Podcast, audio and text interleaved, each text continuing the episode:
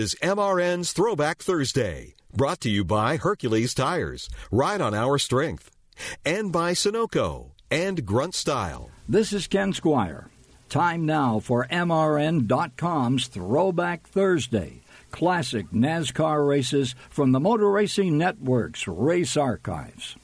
The following is a presentation of MRN Radio, the voice of NASCAR racing. The drive towards the NASCAR Winston Cup Series championship continues in New England today, where the CMT 300 begins shortly at the New Hampshire International Speedway. Jeff Gordon leads Mark Martin by 97 points entering the race, with Dale Jarrett third, 153 points behind the leader.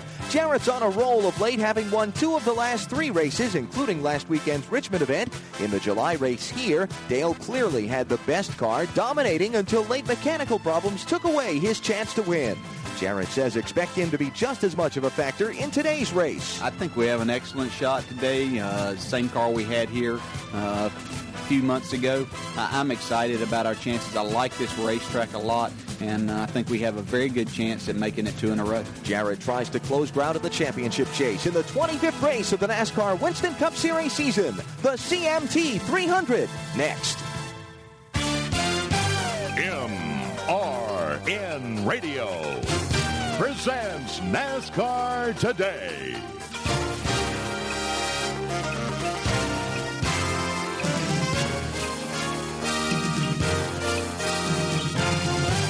Sponsored by Goody's Headache Powders and Pain Relief Tablets, the official pain reliever of NASCAR. The crowning of the 1997 NASCAR Winston Cup Series champion draws closer as today we enter the final quarter of the season, racing 300 miles in Loudon, New Hampshire. Hello and welcome to Motor Racing Network's live coverage of the CMT 300. Allen Bestwick here along with Barney Hall. After hosting one NASCAR Winston Cup race each year since 1993, we begin coming to this racetrack twice a season. This time around, Barney, and really the prime story of the day today is that race for the championship. Today could be a make or break day for a lot of drivers. Uh, for Jeff Burton or Dale Jarrett in the Winston Cup Points Championship. Could be a critical day also for Mark Martin with just eight races remaining.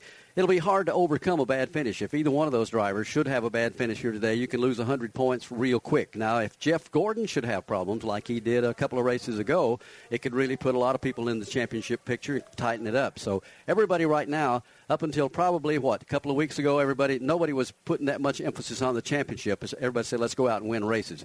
With just eight to go, you've got to start thinking points. They are counting every point as the season begins to work towards its close. This racetrack, a flat mile oval, very long straightaways, very high speed, but very, very flat corners that you're in for a long time, and it's a very tricky one for the drivers to keep a race car hooked up on all afternoon. Hard racetrack, uh, as the drivers say, to get a hold of. In other words, to get the adhesion you need to get through the corners. That will be the very key this afternoon. Whoever has a good handling race car all day long, or who can make adjustments as the track it is very subject to change when we come to New Hampshire, will probably be who goes to victory lane. A lot of potential winners in the field this afternoon. Sellout crowd of some 80,000 gathering and settling into their seats. Final moments of driver introductions happening down at the start finish line now, and we're not that far from the command of fire engines and get today's CMT 300 underway. One of the big stories of the weekend has been the plight of Jeff Burton, the winner of the July event here at New Hampshire, and unquestionably one of the hottest drivers on the circuit over the course of the summer, comes into the race fourth in the championship standings but has only spent a couple of laps behind the wheel of his Exide Ford throughout this weekend. Jeff has been suffering from an inner ear infection, and when he came to the racetrack on Friday, actually it was Thursday before he even came to the racetrack, he was not really feeling all that well. They summoned Todd Bodine to make the trip and serve as a substitute driver. Jeff has made just a couple of laps in yesterday's happy hour practice, and the question is, if he starts the Exide Ford today, how long will he stay behind the wheel? The machine is on the grid all the way back in 39th position. Mike Bagley of Milford, Delaware is with Jeff Burton. Well, Jeff, a lot of the headlines this weekend has been you're suffering from an inner ear infection. And I guess the first question would be, with that infection, how does that play in the part of you trying to drive a race car?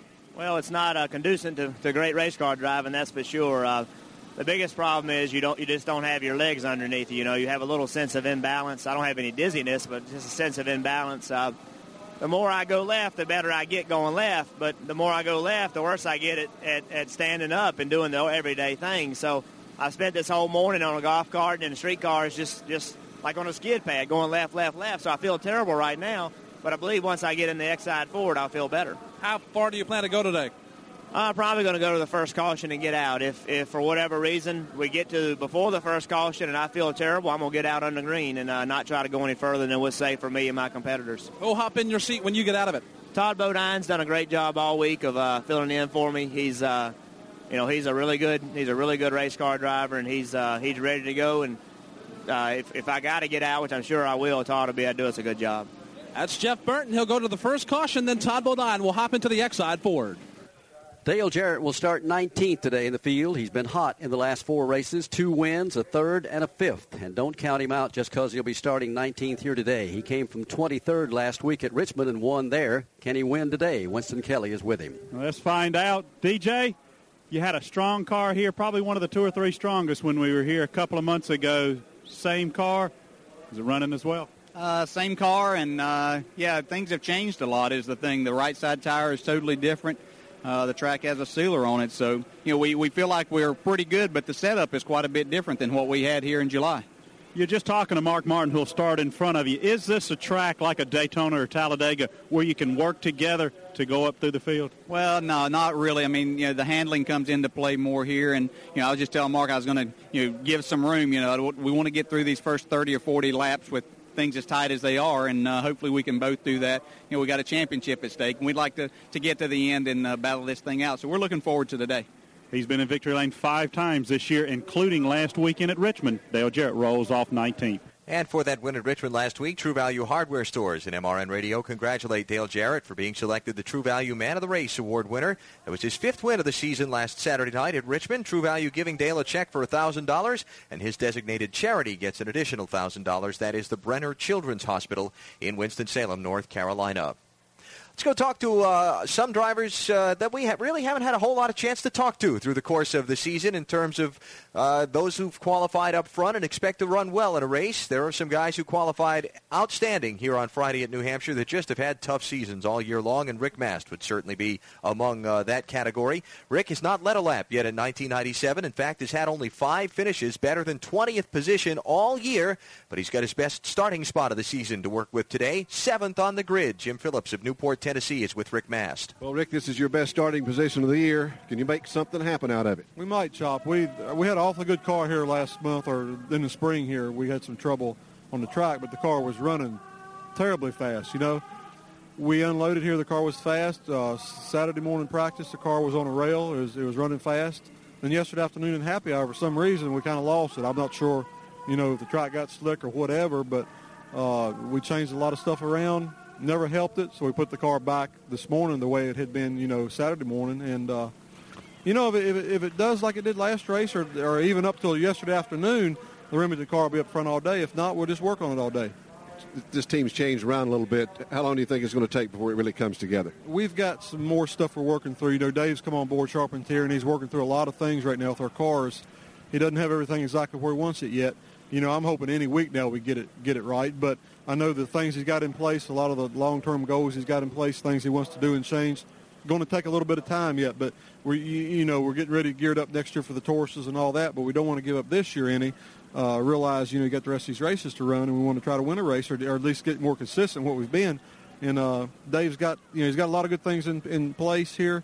The guys are working real hard. I think, you know, it, it, could be any week, honestly. It could really be any week. We we got some things we think we need to do a little differently, a little better. It's going to take time to get through that, but uh, we're going to get it. Believe me.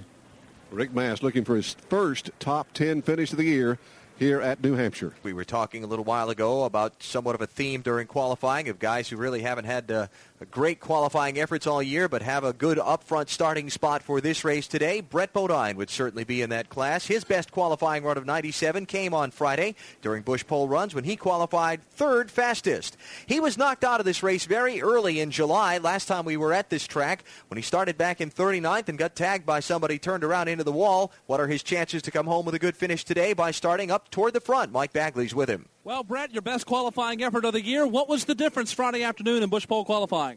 Well, Mike, uh, boys uh, give me a different kind of race car. We took an uh, older car, cut the front snout off of it, tried a different front end geometry, and uh, we went to Greenville, South Carolina this week and tested it. It was better than what we'd had, so we brought it here to Loudon, and uh, it looks like it's paid off.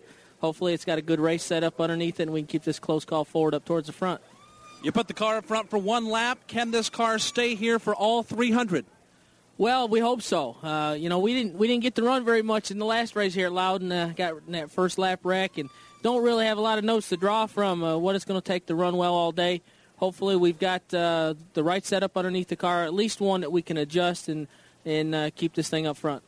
That's Brett Bodine. He'll start from the inside of row two. And there's not a driver in the field that needs a better, a good finish today than that team does. They really had a tough year. Kenny Schrader will be starting on the pole today. He did the same thing when we were here in July, but he finished 11th then. Today he plans to win. This team has really turned things around the second half of the season. Schrader has finished in the top 15 nine straight times recently, but it goes all the way back 194 races, back to June of 1991 since Kenny has been in victory lane. He'd like to change that today. Jim Phillips is with him. Busch pole winning speed 129.181 as his daughter's giving advice here. Kenny, Busch pole again here at New Hampshire. Can you win this race? Oh, we can. We're sure going to try real hard. You know, a lot of guys can. That's the that's the good part about Winston Cup racing. But uh, you know, we didn't have a real good run last uh, July up here. We wound up 11th, and uh, that's the main thing we're working on concentrating uh, on is improving that run from from up last time up here. Just turn, turns out we got the pole in the process. Okay, you've been in the top 10 every time you run at this racetrack. Now, you finished 11th last time, like you said. What have you talked about the change that last part of the race where you faded? Well, we, we made some changes before the start of the race and, and got ourselves in trouble. So uh, we're more conventional setup uh, this time. We'll just have to see what we got. Well, he's got 106,400 reasons to pull it off today. That's the Unocal bonus for today's race. Ken Schrader leading the field of the green flag. Alongside him will be Bobby Hamilton. That's the same front row as we had when we were here in July. Hamilton took off like a rocket at the start of the race back in uh, a couple of months ago. Unfortunately, cut down a flat tire after uh, cut down a tire to get a flat after the first 100 laps or so and ended up finishing way behind, not really able ever to catch up all day long. What about his prospects for today's event? Let's go back trackside and hear from Bobby Hamilton. Winston Kelly's with him. Bobby, same place you started when we were here just a couple of months ago. I know you're looking for different results. Talking to some of your team earlier today, a lot of fingers pointed at the STP Pontiac as the one to beat today. You share those perspectives?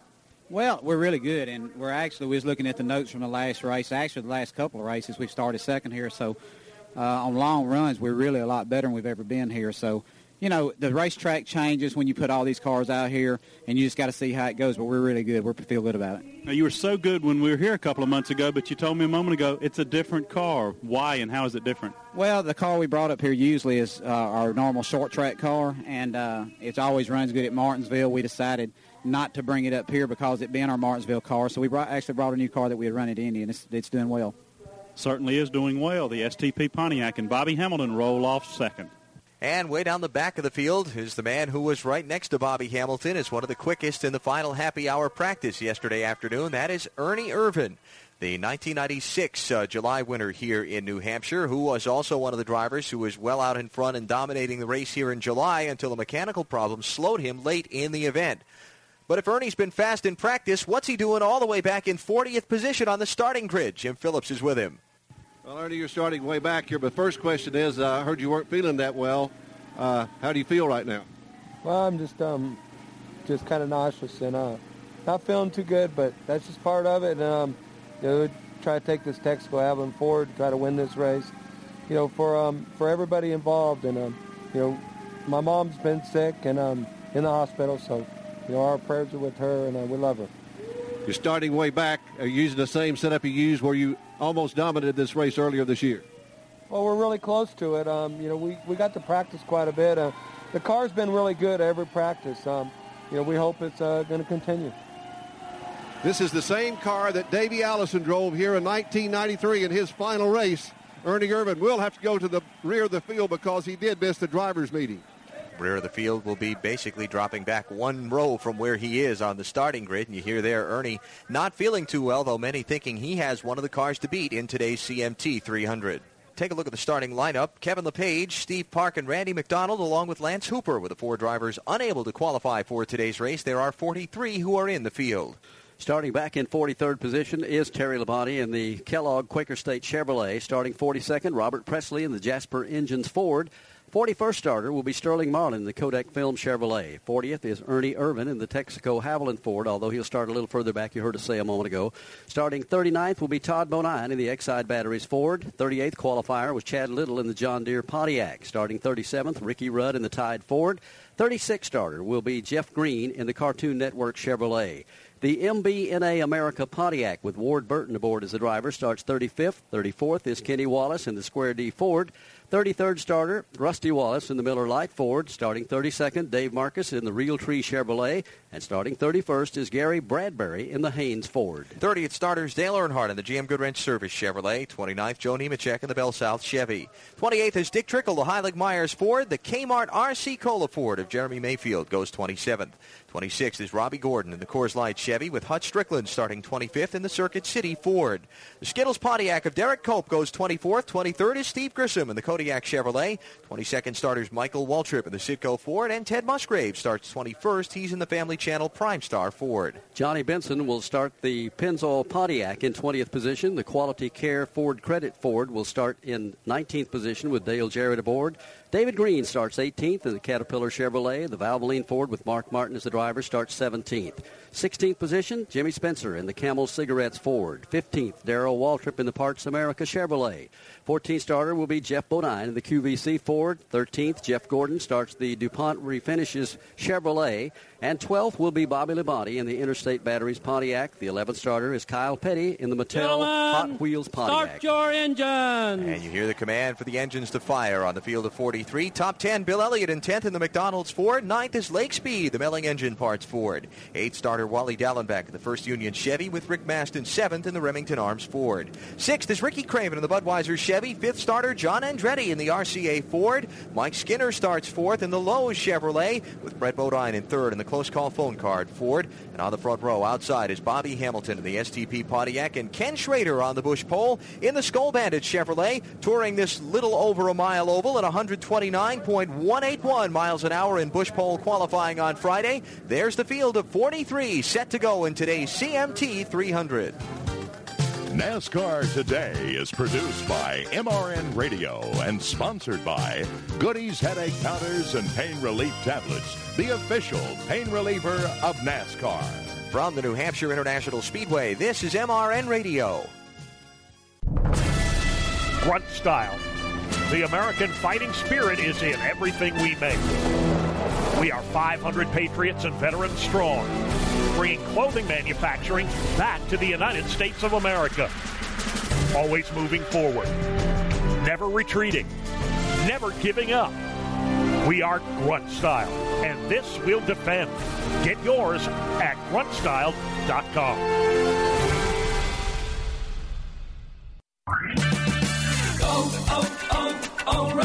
Top off or flush and refill your cooling system with Peak Long Life Universal Premixed Antifreeze and Coolant on sale for $6.99 a gallon after a mail-in rebate. Protect against damaging rust and corrosion with Peak Long Life Universal Premixed Antifreeze and Coolant at O'Reilly Auto Parts. Better parts, better prices every day. Limit supply. See store for details.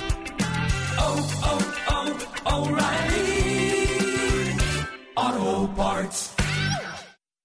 The NASCAR Winston Cup Series teams are on the racetrack in Loudon, New Hampshire, two pace laps away from starting today's CMT 300. Motor Racing Network glad to be here to bring it to you live, the 25th event of the 1997 NASCAR Winston Cup Series season. Sellout crowd of some 80,000 settling into their seats now. Well, actually, that's not true. They're all on their feet getting ready for the start here, but a sellout crowd nonetheless on a magnificent day for racing. Couldn't ask for better weather conditions than we've had here all weekend long. Been absolutely beautiful ever since we came in here on Friday morning. Let's take a quick swing around the racetrack right now and meet the gentleman who will be covering the action in turns one and two and three and four. Down in turns one and two from Hampton, Virginia, Joe Moore. Thanks, Marty. I'm located on the back of a billboard here between turns one and two to get a great view of these cars as they come charging down the front straightaway and get on the brakes and try to hold the inside line going through turns one and two. That is the object here. You don't want to get up too high, and because the racetrack is flat, the car has a tendency to want to push up the track. If you're handling perfectly, you can hug the inside lane and then get a good jump onto the back straightaway. We'll follow all the action, which should be pretty interesting here in turns one and two. 1,500 feet of back straightaway connecting turn two to turn number three. And at that end of the racetrack for Motor Racing Network today, Montpelier, Vermont, Dave Moody. Thank you, Allen Bestwick. Good afternoon, everybody. On a flat track like this one here in New Hampshire, the little things mean a lot. A single pound of air pressure can mean the difference between running that low line and passing cars and drifting high, which is generally the shortest route to the tail end of the field. The inside line is the place to be here in turn three and four as well, and the team that manages their tires well enough to stay there should have a good shot at victory lane. We'll cover the action from high atop the Budweiser billboard here in turn number three. Story of the race when we were here in July was not many caution flags and a lot of green flag racing. We expect that may be the case again today. The pressure really on these pit crews as they may get as few as two chances of their car being along pit road to make whatever chassis adjustments are necessary to keep that handling package where it is needed to be upfront and competitive. Field is in turn number three now, 43 strong, getting ready to go 300 laps in today's CMT 300. The Chevrolet Monte Carlo pace car at the head of the field with Buster Auton behind the wheel is now approaching the uh, entrance to pit road. And there he hangs a left and goes back behind the pit wall. And now Ken Schrader and Bobby Hamilton are in command of the field as we come down for the start. Coming down, getting ready to take the green flag in the CMT 300 on the front row again. Kenny Schrader and Bobby Hamilton. Green is in the air as they race to turn number one. On the break, it'll get single file among the front three as they get into turn one. Ken Schrader swings around, will show the way for the first time into turn number one as the field now stacks up behind him. Second place is where the battle is now as Mike Skinner tries to work to the outside of Bobby Hamilton, but Hamilton beats him off turn two. Hamilton running that advantageous low line will hold on to the second spot. The battle now for third. It's Brett Bodine down on the inside of Mike Skinner in turn three. Ken Schrader washes way wide in the middle of three and four. Bobby Hamilton is not able to take advantage and get low underneath him, and Schrader will lead the first lap. Now they're three wide for third. Ricky Craven to the inside of Brett Bodine to the inside of Mike Skinner. Craven makes the move by Bodine to pick up the fourth spot. Now Skinner gets shuttled up to the top side of the racetrack, nearly tags the wall, but loses five positions, and the race is on for the lead. It's Bobby Hamilton down to the inside of Schrader as they drag race the back straightaway. Schrader will hold him off into turn three. It's Hamilton in second. Ricky Craven now up to third. Now they tuck back in single file all the way through about fifth position, diving down to the inside, trying to move up a notch there as they work their way around is John Andretti. Those cars that got caught in the outside lane, Mike Skinner was one of those, has now lost about 10 spots. They're back in one in the battle for the lead. It is Bobby Hamilton on the move. He's got the inside line coming into the corner. He'll get by Ken Schrader. The door left open. Here's Ricky Craven trying to get by, and Brett Bodine as well, stacked up in the inside. Bobby Hamilton leads the charge down to the inside line. He will lead them into three. Craven fills the hole on the inside of Kenny Schrader. Right behind him, Brett Bodine. Craven now to second. Bobby Hamilton will clear Ken Schrader off turn four, take over the lead, but here quickly to his inside is Ricky Craven. Craven with a front tire up to Hamilton's rear. Now he draws even as they go into one. Craven's got the inside lane. Using that pays off. It will again this time as Ricky Craven takes a lead in the corner. Now the race for second, side by side there with Bobby Hamilton on the outside. Brett Bodine under him. Bodine down low now on Hamilton. Hamilton who had the lead half a track ago now fighting for the number two spot and he's not going to keep it. It's Bodine down low. Outstanding racing in the early going in the CMT 300. Big lead right now for Ricky Craven. He's pulled away by four car lengths. Brett Bodine is locked in solidly in second place. The scramble now is going to be for third. It's a good one in turn one. John Andretti drives into turn number one with the inside lane, and again, it's going to pay off for him. He picks off the spot. Wally Dallenbach in behind him in fifth. Now for sixth and side by side, Rick Mast on the move there. Mast having a good run down to the inside lane, but doesn't have the horsepower down the back straightaway. He'll hold it in line behind Dallenbach. The pole sitter, Kenny Schrader, coming up on the outside, will challenge Mast. Schrader trying to hang on to that spot, but Rick Mast will complete the pass off the corner. What we're quickly seeing in the early laps, if you get shuffled up into the outside lane, you're in a lot of trouble, and that has happened to Schrader in the first 10 laps of this event. Fields in one. Here's the race for the second spot. John Andretti looks to the inside of Brett Bodine, but Bodine will slam the door further back for six, still raging on there. Bobby Labonte on the move now. Bobby Labonte diving down to the inside, looking to pick up positions as they dive down into turn number three. Sticks the nose to the inside of Bill Elliott, but Elliott shuts him down in three. He'll hold on to the spot. Some of the hardest racing on the speedway will be from seventh place on back as they work off the corner and back into the straightaway. Schrader right now hanging on to seventh. Lake Speed putting the heat on him. A little further back, there's about eight or nine cars going at it also. They're back in turn two. Got Bill Elliott there in the ninth position, hitting on the brakes here coming into the corner is uh, Lake Speed tries to work on Ken Schrader again. Further back, Geoff Bodine picks off a spot as he slides down to the inside of Joe Nemechek. Bobby Labonte diving down on the inside of the back chute. He continues his assault on Bill Elliott, but again, Elliott in the Ford holds him off as they hit three. Elliott running in ninth, Bobby Labonte in tenth for the moment. Up front, Ricky Craven by about six car lengths on Brett Bodine, John Andretti, and Bobby Hamilton. Then a couple of more car lengths to Wally Dallenbach and Rick Mast. Dallenbach rides along in the fifth spot. Rick Mast in sixth. Then it's nose to tail freight train all the way back. Ken Schrader in the seventh position. On his bumper is Lake Speed. Then Bill Elliott, Bobby Labonte, and Kyle Petty. Once again, they're diving to the inside off turn number two. This time it's Kyle Petty. He'll go to the inside of the Jeff Gordon Chevrolet, and he'll pick up a spot in three. Kyle Petty's had some pretty decent runs here over the years, has not had that many decent finishes, however. We are early in the event, just eight laps are on the scoreboard right now. Field beginning to string out in a hurry, all the way single file now through about the top 15 or 16 cars back to Joe Moore in turn two. There's a race still going on for the seventh position. Ken Schrader busy trying to hold off Lake Speed. Speed got a good run coming into the turn. Looks again for a chance to move in the back straightaway. Schrader diving down to the inside, trying to block the lane. Speed can't get a run on him into turn number three. The pole sitter, Kenny Schrader, has got to be disappointed as he's falling backwards. Schrader shuffled up into the outside when Bobby Hamilton got under him to try and take the lead at lap three. Now Kenny running in the seventh spot with lots of company behind him. Here's Geoff Bodine on the move. Going to try and get a spot from Mike Skinner. Should be about for the 11th position in one. He opens the door down to the inside. So far, that's paid off for everybody. If you get into turn one before you're a guy you're trying to pass, you're going to pass him. That's what happens as Geoff grabs the spot off turn two. Good challenge for the number two position as John Andretti sneaks a peek to the inside of Brett Bodine going into three. Bodine barely holds him off right behind his body, Hamilton. John Andretti gets a run coming off turn number four. He had a fender alongside Brett Bodine for just a moment. See if anybody gives in turn one. Once again, Andretti drives into turn number one. He's got the inside lane, gives him the advantage. He grabs the second spot. Lane is opened up for Bobby Hamilton. Now he goes after Brett Bodine off turn two. Hamilton down on the inside looking for third place. He'll get it. The door is still open on the inside, but Bodine slams it shut at the entrance to turn number three. Wally Dallenbach will have to wait. In the early going of the CMT 300, Ricky Craven, the New England native, is the man right now. He has moved out in front after taking the lead at lap four to a 2.6 second lead here just at lap 16. Craven is gone from Bobby Hamilton, who is running in second. John Andretti third, Brett Bodine fourth, and Wally Dallenbach in fifth. Pretty good race from sixth on back, and that is where Ken Schrader has a whole pile of cars behind him. Kenny Schrader trying to hold off right now Rick Mast as they work their way back into turns one and two. Fighting for the sixth position, Schrader leads the parade. Again, it's about 17 cars strong behind him. All nose to tail coming back into the corner. Everybody afraid to step out and look for a chance to pass on the outside. It must be written somewhere, he who cometh into turn one on the outside shall falleth back, because it happens just about every time. Everybody hugs the inside line. The uh, language lessons on what, what, would that be? The um, medieval period. Close there enough. you go. From Joe Moore out in turns one and two today. If you'd like an audio tape of that, we'll give you a number to call later in the program. 18 laps are complete. Fields back in one. Working single file back into the corner. Still the best racing going on from six on back as Ken Schrader tries to hang on to that spot.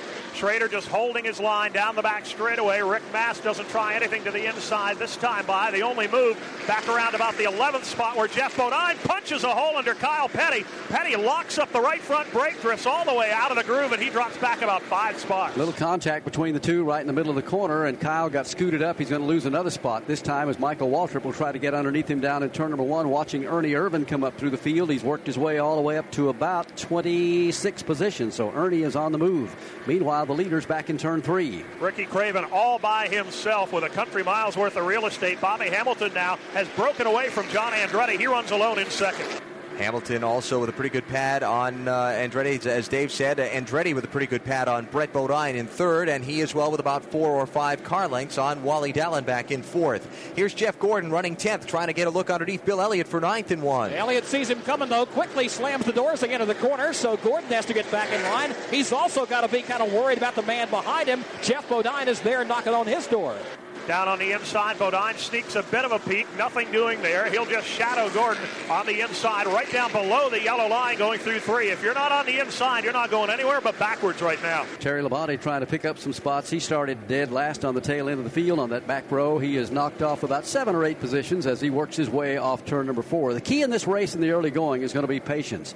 Even though you got shuffled out of the lane on the early start and you lost a lot of spots up there, if you just take your time, you still got plenty of time to get the car dialed in. That second groove will take a while to work up. We talked to a lot of crew chiefs and drivers this morning, and they say when this racetrack seems to sit overnight or for any great period of time, that it gets very slippery. It takes a while to get some rubber back in there, even though they worked a lot in in the two races here yesterday and in that final practice session. This racetrack just is that particularly in the corners, it's very slippery out there until they put about 40 or 50 laps on the speedway. It's pretty temperamental as well, this racetrack, as far as uh, what it wants from a race car to hook up well. We saw that in qualifying on Friday, where some guys caught clouds and uh, just a, a, little bit cooler temperature, and it rapidly increased their speed and kind of brought what the uh, car needed around to them. Uh, drivers will call that the track coming to them. Well, that happened during qualifying on Friday, and as conditions change throughout the race, that may bring the track to people who are not running as well as we thought right now. Also, that will get a whole lot stronger as the day goes on. Set the front of the field for you 23 laps into the event. It is Ricky Craven out front by a mile with uh, Bobby Hamilton second, John Andretti third, Brett Bodine fourth, and Wally Dallenbach fifth. Sixth through tenth are Ken Schrader, Rick Mast, Lake Speed, Bill Elliott, and Jeff Gordon. Geoff Bodine is 11th, Kyle Petty 12th, Michael Waltrip 13th, Bobby Labonte 14th, and Mike Skinner 15th. 16th through 20th would be Mark, uh, excuse me, uh, Robby Gordon, Mark Martin, Hut Stricklin, Jimmy Spencer, and Jeremy Mayfield would hold down the 20th spot. Ricky Craven continues to lead the CMT 300 here at New Hampshire International Speedway, and Joe Moore he's going to be catching the tail end of the field. About he's about six seconds from running down the tail end of the field and start putting some people a lap down. Now working his way off turn two, looks ahead and does see the tail end of the field just now entering turn three. Craven down the back straightaway can now see second place in the rearview mirror, but he doesn't have to worry about Bobby Hamilton quite yet. Hamilton, though, beginning to close the gap in the 43. Ernie Irvan now up to the 21st position, about to take 20th away from Mike Skinner as he works the back straightaway. Jim Phillips is down in the Texaco Havoline team's pit. Jim, we talked with Ernie before the race. He wasn't feeling that well. Starting to the back, he sure has made his way toward the front quickly. the reason he missed the drivers' meeting, Allen, was he was in the care center taking extra fluid because he was feeling nauseous before the race. But evidently, he's feeling fine right now because he is picking them off right and left.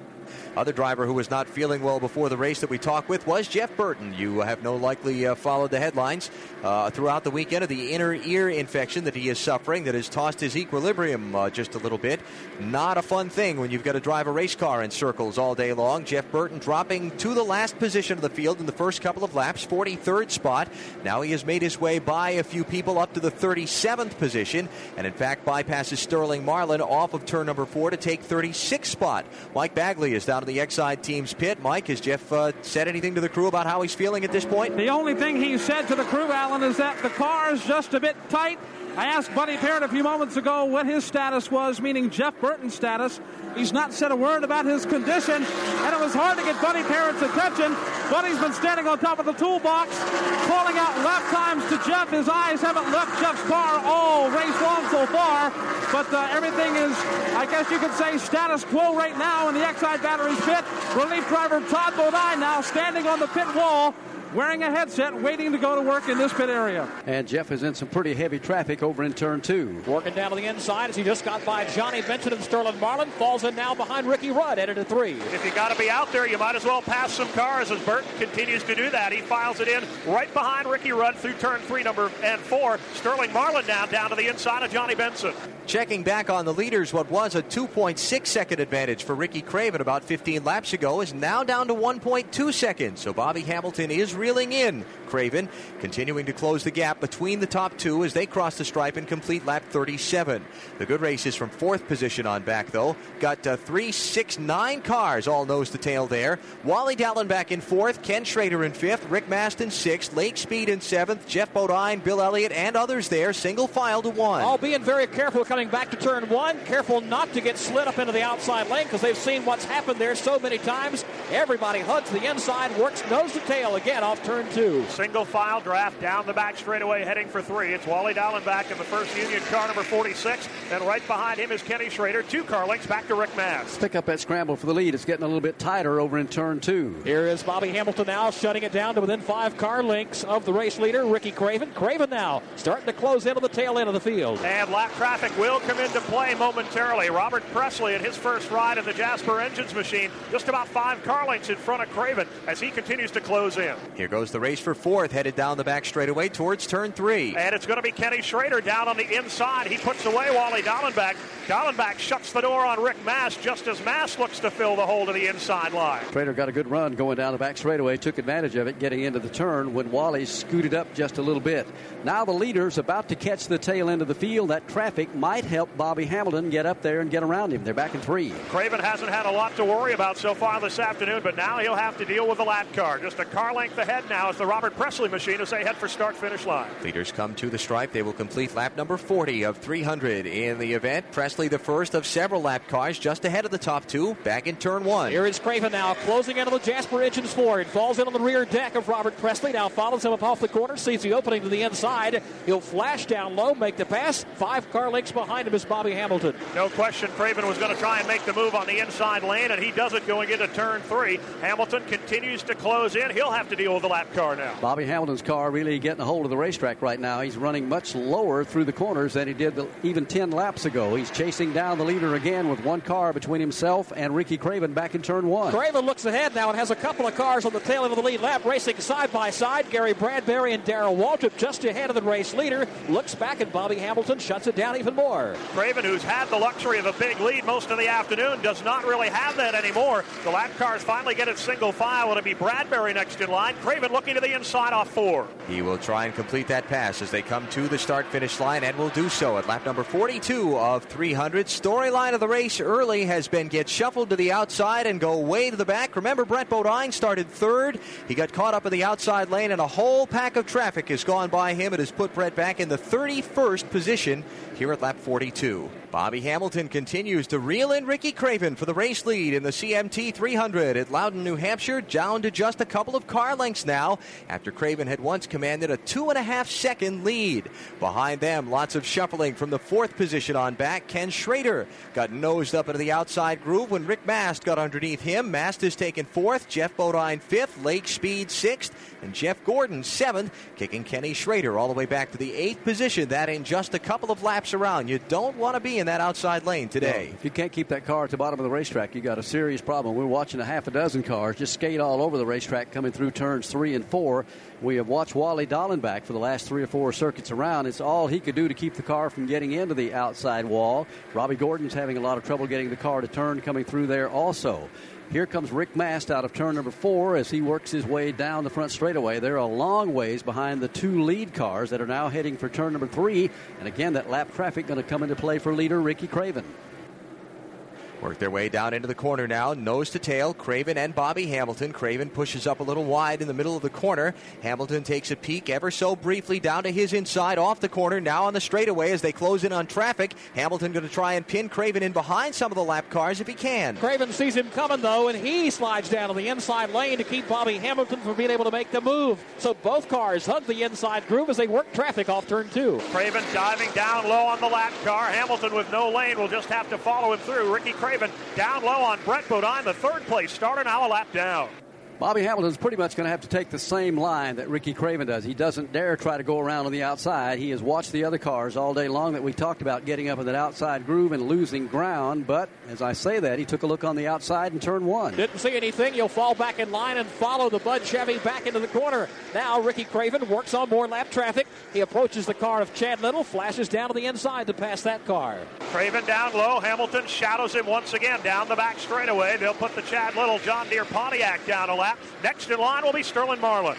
Work their way off the corner, putting Chad Little one lap down. Chad running in the 39th position now as the leaders have caught the tail end of the field. And we continue to work the green flag, caution free through the first 52 laps of the event. Leaders in one. Craven shows the way back to turn number one. Now works his way up behind Sterling Marlin, falls in line behind that car. That'll be the next machine the leaders will have to deal with. Ricky Craven this time holds it in single file down the back straightaway. Not quite close enough to make the run at Marlin. Closes in on the inside. Craven's car really coming off the corners hard on the bottom. He pulls away by two car lengths. They'll put 53 laps on the scoreboard in the CMT 300 when they cross the line this time. Ricky Craven running right behind Sterling Marlin right now, who's doing everything he can to keep from going a lap down. They're back in one. Comes back into turn number one, hugging the inside lane, still trying to get by Sterling Marlin's car. Off turn number two, Marlin goes wide. The inside opens up. They're There goes Craven now, flashing by, and Bobby Hamilton follows him. Craven once again using that time-tested low line. He'll put Marlin down a lap. Hamilton with no choice will just follow him through. So Craven and Hamilton continue to go first and second. Let's run you back through the field now after 53 laps. It is Craven leading, Hamilton second, a long ways ahead of John Andretti, who is third. It's about half the distance of the front stretch back to the third place runner. Another almost, well, actually, it is a full straightaway from Andretti in third back to Rick Mast, who's now in fourth. Geoff Bodine has worked his way up to fifth. You've got Jeff Gordon in sixth.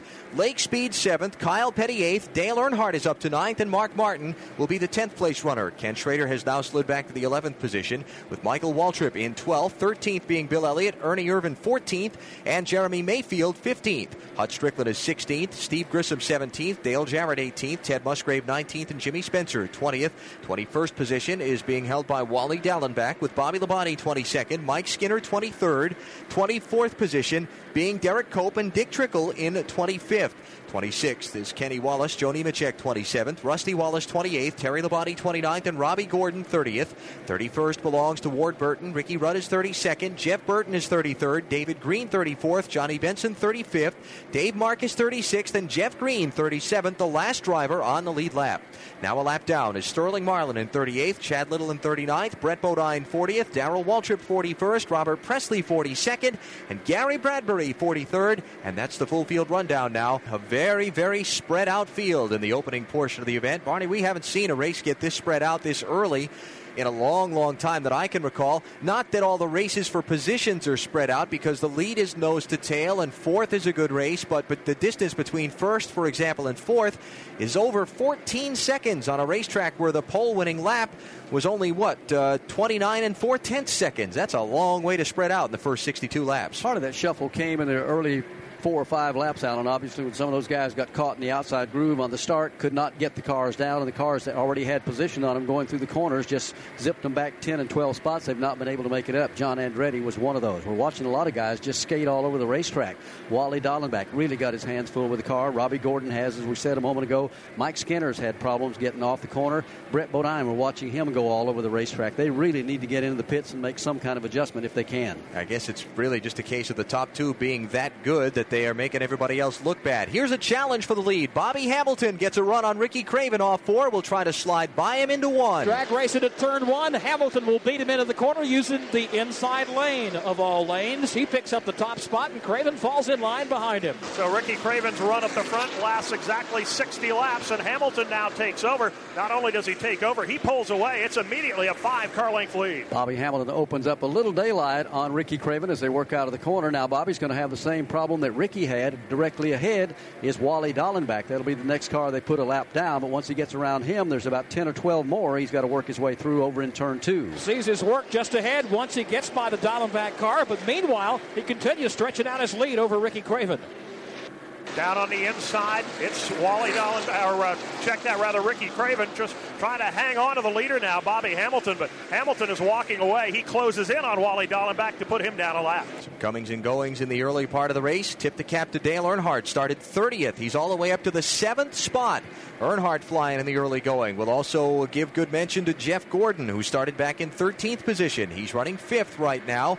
And Ernie Irvan started back last on the field. He's all the way up to the 11th position in the first 66 laps of the event. So those drivers doing very well in the early going. Some others who are somewhat struggling. We mentioned Brett Bodine, who started third. Wally Dallenbach, who started up front and has now gone a lap down. And here's the Busch pole sitter, Ken Schrader, coming in for a stop at lap 66 now. This would be very early as far as fuel is concerned. Shouldn't need to get gas till somewhere close to lap number 100. So Schrader feeling something needed to be done about the handling of his car right now. He's in front of Jim Phillips. We expected these pit stops to start about lap 85 to lap 90, Allen, but this is extremely early for the Busch pole winner, Ken Schrader. Right side tires are going on. I don't Well, trouble in turn two. Jeff Gordon gets into the back of Geoff Bodine, spins him completely around. Bodine gets the car right in before hitting the wall. Gordon is able to drive away. Caution is on the speedway. It'll be the first one in the event here this afternoon. It will come out at lap number 68. Let's go back to Joe Moore. Jeff Gordon was trying to find a way to get by Geoff Bodine as they got here just between turns one and two. There was definitely a tap on the rear deck of Bodine's Ford. Gordon made the tap. He worked down to the inside. Bodine spun up to the high side of the racetrack in turn two. Again, not making contact with the outside wall. Both cars able to continue on with minor damage. Can you believe the luck that Ken Schrader has? He makes the move to pit road because there's been no caution in the first 66 laps of the race. Needs some adjustments on his car. The second he comes down pit road and goes a lap down, the yellow flag comes out and brings the pace car out onto the speedway. We'll cover some pit stops now as the pace car moves to the opening of pit road. We should see everybody coming in. Would be at lap number 69. Uh, by the way, uh, Ken Schrader drops one lap down to the race leader in 42nd position as a result of getting caught there when the uh, caution flag came out. And here comes the front of the field: Bobby Hamilton, Ricky Craven, John Andretti, Jeff Gordon, Rick Mast, Dale Earnhardt, you got it. Everybody that's on the lead lap coming in for stops at lap number 69. Let's go to the center section of pit road first to Winston Kelly. Well, the first car on pit road is Ricky Craven. The car's been getting a little bit loose the last few laps, so they're going to make an air pressure adjustment.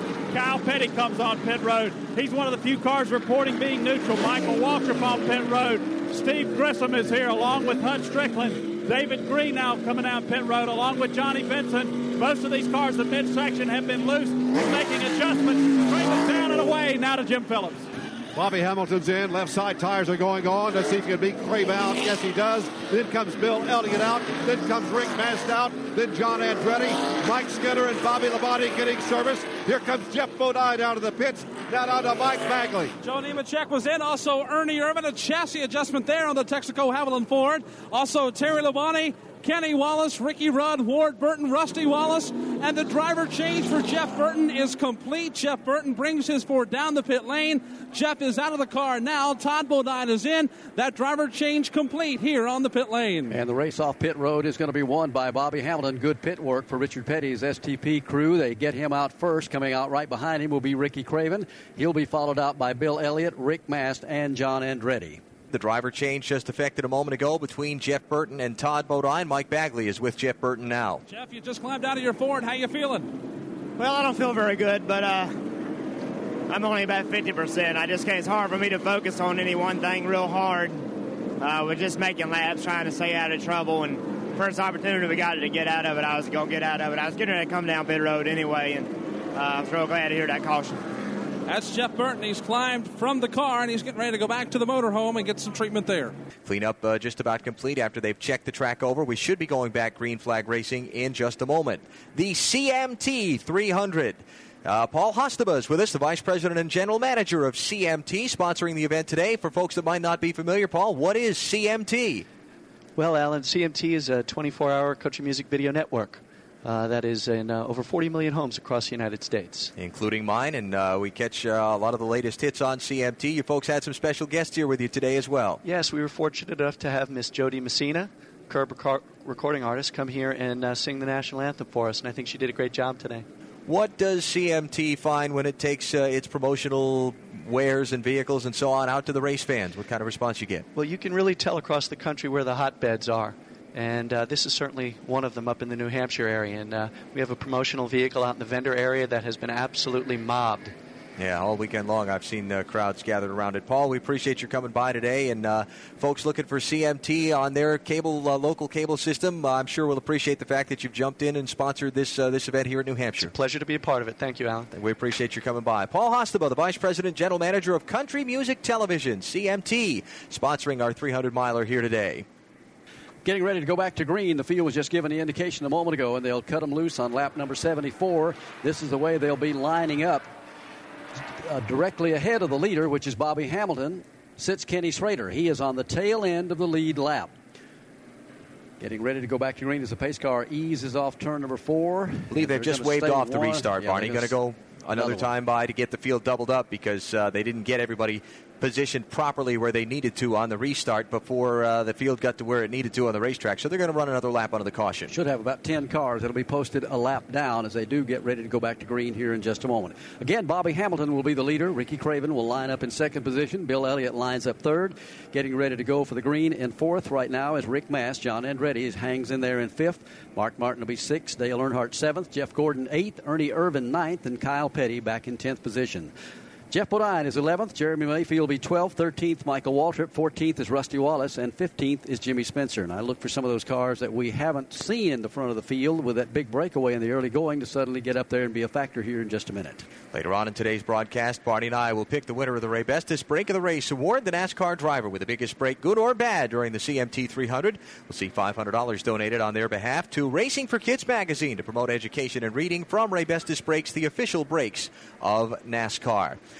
So as we get ready to go racing, you've got Ken Schrader on the tail end of the lead lap in front of Bobby Hamilton, the race leader, and the cars of Brett Bodine and Wally Dallenbach down to the inside of Schrader and Hamilton, trying to get a lap back now. We come to the stripe at lap 75. And the lap cars have the advantage right now. They're down to the inside lane. They come up through the gearbox as a green flag goes in the air and race off to turn number one. All those cars a lap down to the inside, going to try and get around Bobby Hamilton. Schrader drives in hard, but drives in so hard his car pushes up in turn number one. It opens the inside lane for Bobby Hamilton. So Hamilton now up alongside Schrader as they hit the back straightaway. So Hamil- uh, Hamilton diving down to the inside will put Schrader a lap down. Right behind Hamilton is Ricky Craven in the Budweiser Chevrolet. Then Bill Elliott coming up on the outside of Brett Bodine. Hamilton will clear Ken Schrader off of turn number four. Ricky Craven will go down to Schrader's inside as well. Farther back, they're three deep.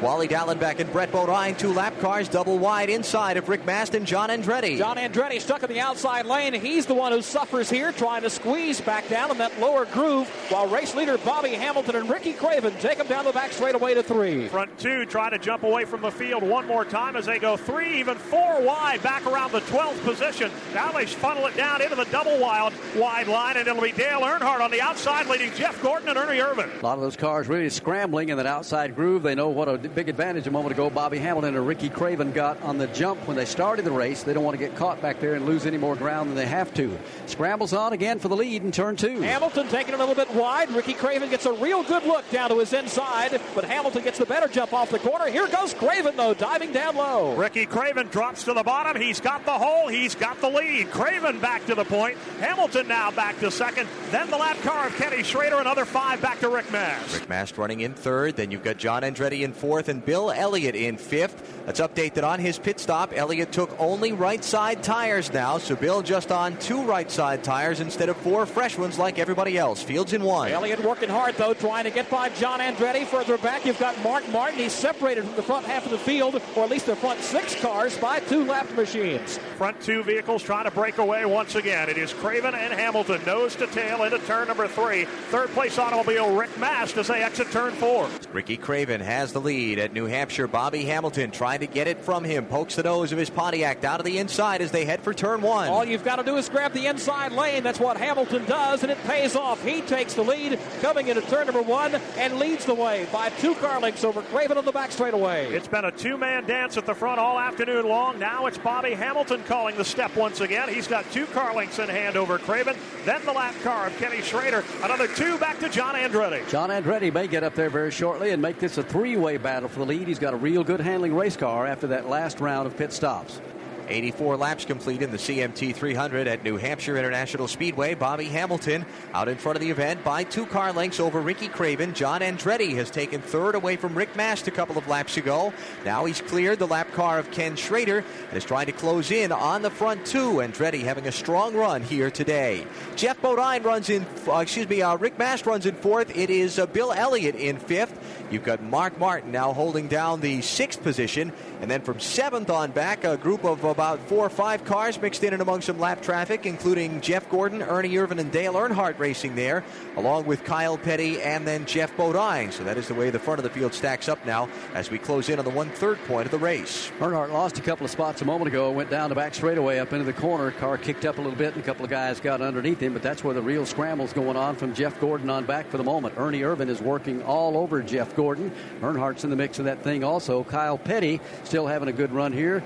And a moment ago, in the early 20 or 25 laps of the race, it was a two car breakaway, very definitely a big gap back to the third place car. John Andretti has chopped that down now to about eight or 10 car lengths. In fact, Rick Mast can get up there. He's less than a second and a half behind the front three also as he works out of the corner. Mark Martin suddenly becomes a player.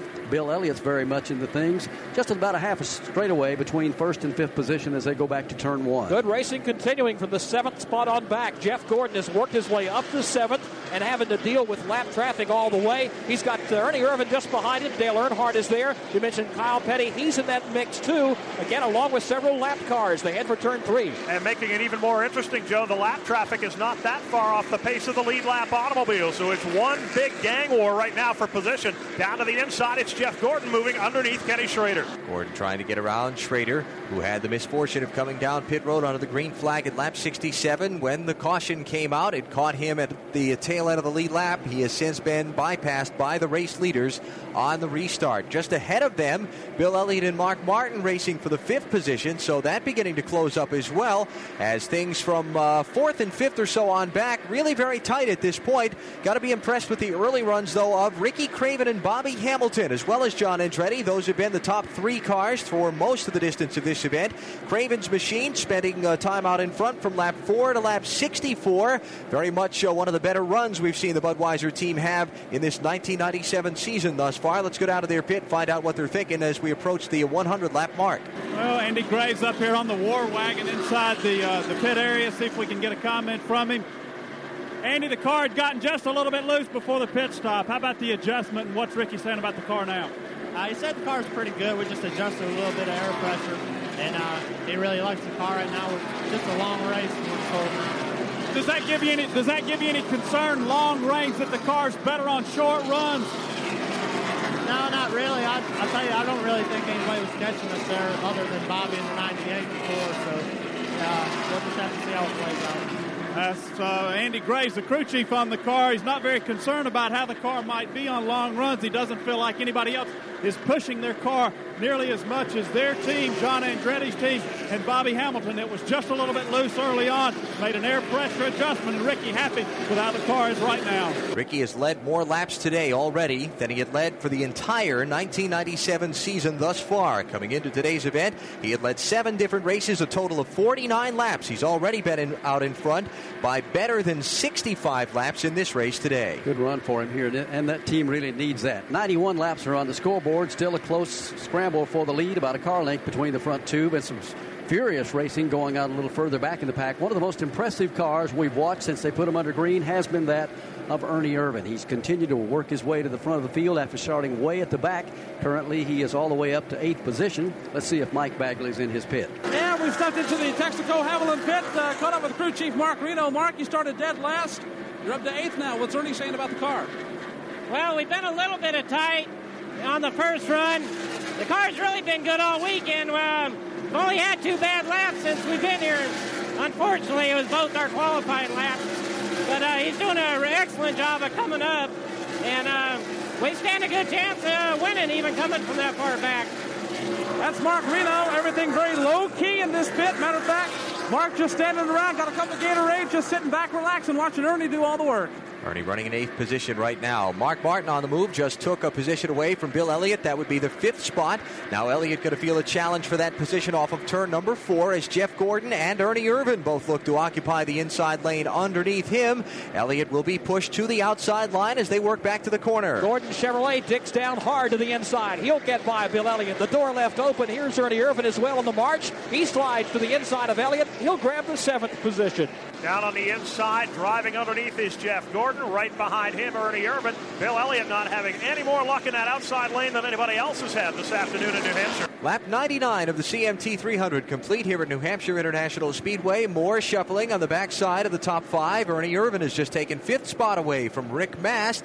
So put Ernie, after starting at the back of the field and feeling somewhat under the weather today, all the way up now into the top five, just a third of the way into the distance. Time for us to get a look at the rundown and see where your favorite driver is positioned at this point as Bobby Hamilton does come off the corner and complete lap 100.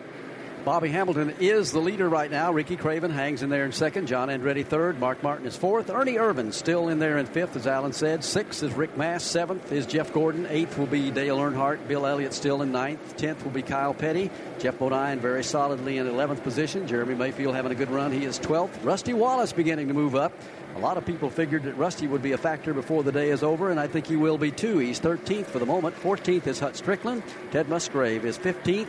Dale Jarrett 16th, Steve Grissom 17th, 18th is Jimmy Spencer, 19th will be Joe Nemechek, and making up the top 20 is Bobby Labonte. You were talking about uh, Ernie Irvan not feeling too well and being a little bit under the weather. I got a feeling every time he advances one spot, he feels just a Yeah. little bit better. Absolutely. When he uh, got this race started, he certainly put his uh, under the weather uh, feelings out of his mind and is focused on getting the job done today, especially with as good a race car as he's got. That's not hurting anything as well. Gave you the top 20. Let's go a little bit farther back. Michael Waltrip is 21st, Derek Cope 22nd, Ward Burton 23rd, Mike Skinner 24th, and Terry Labonte 25th.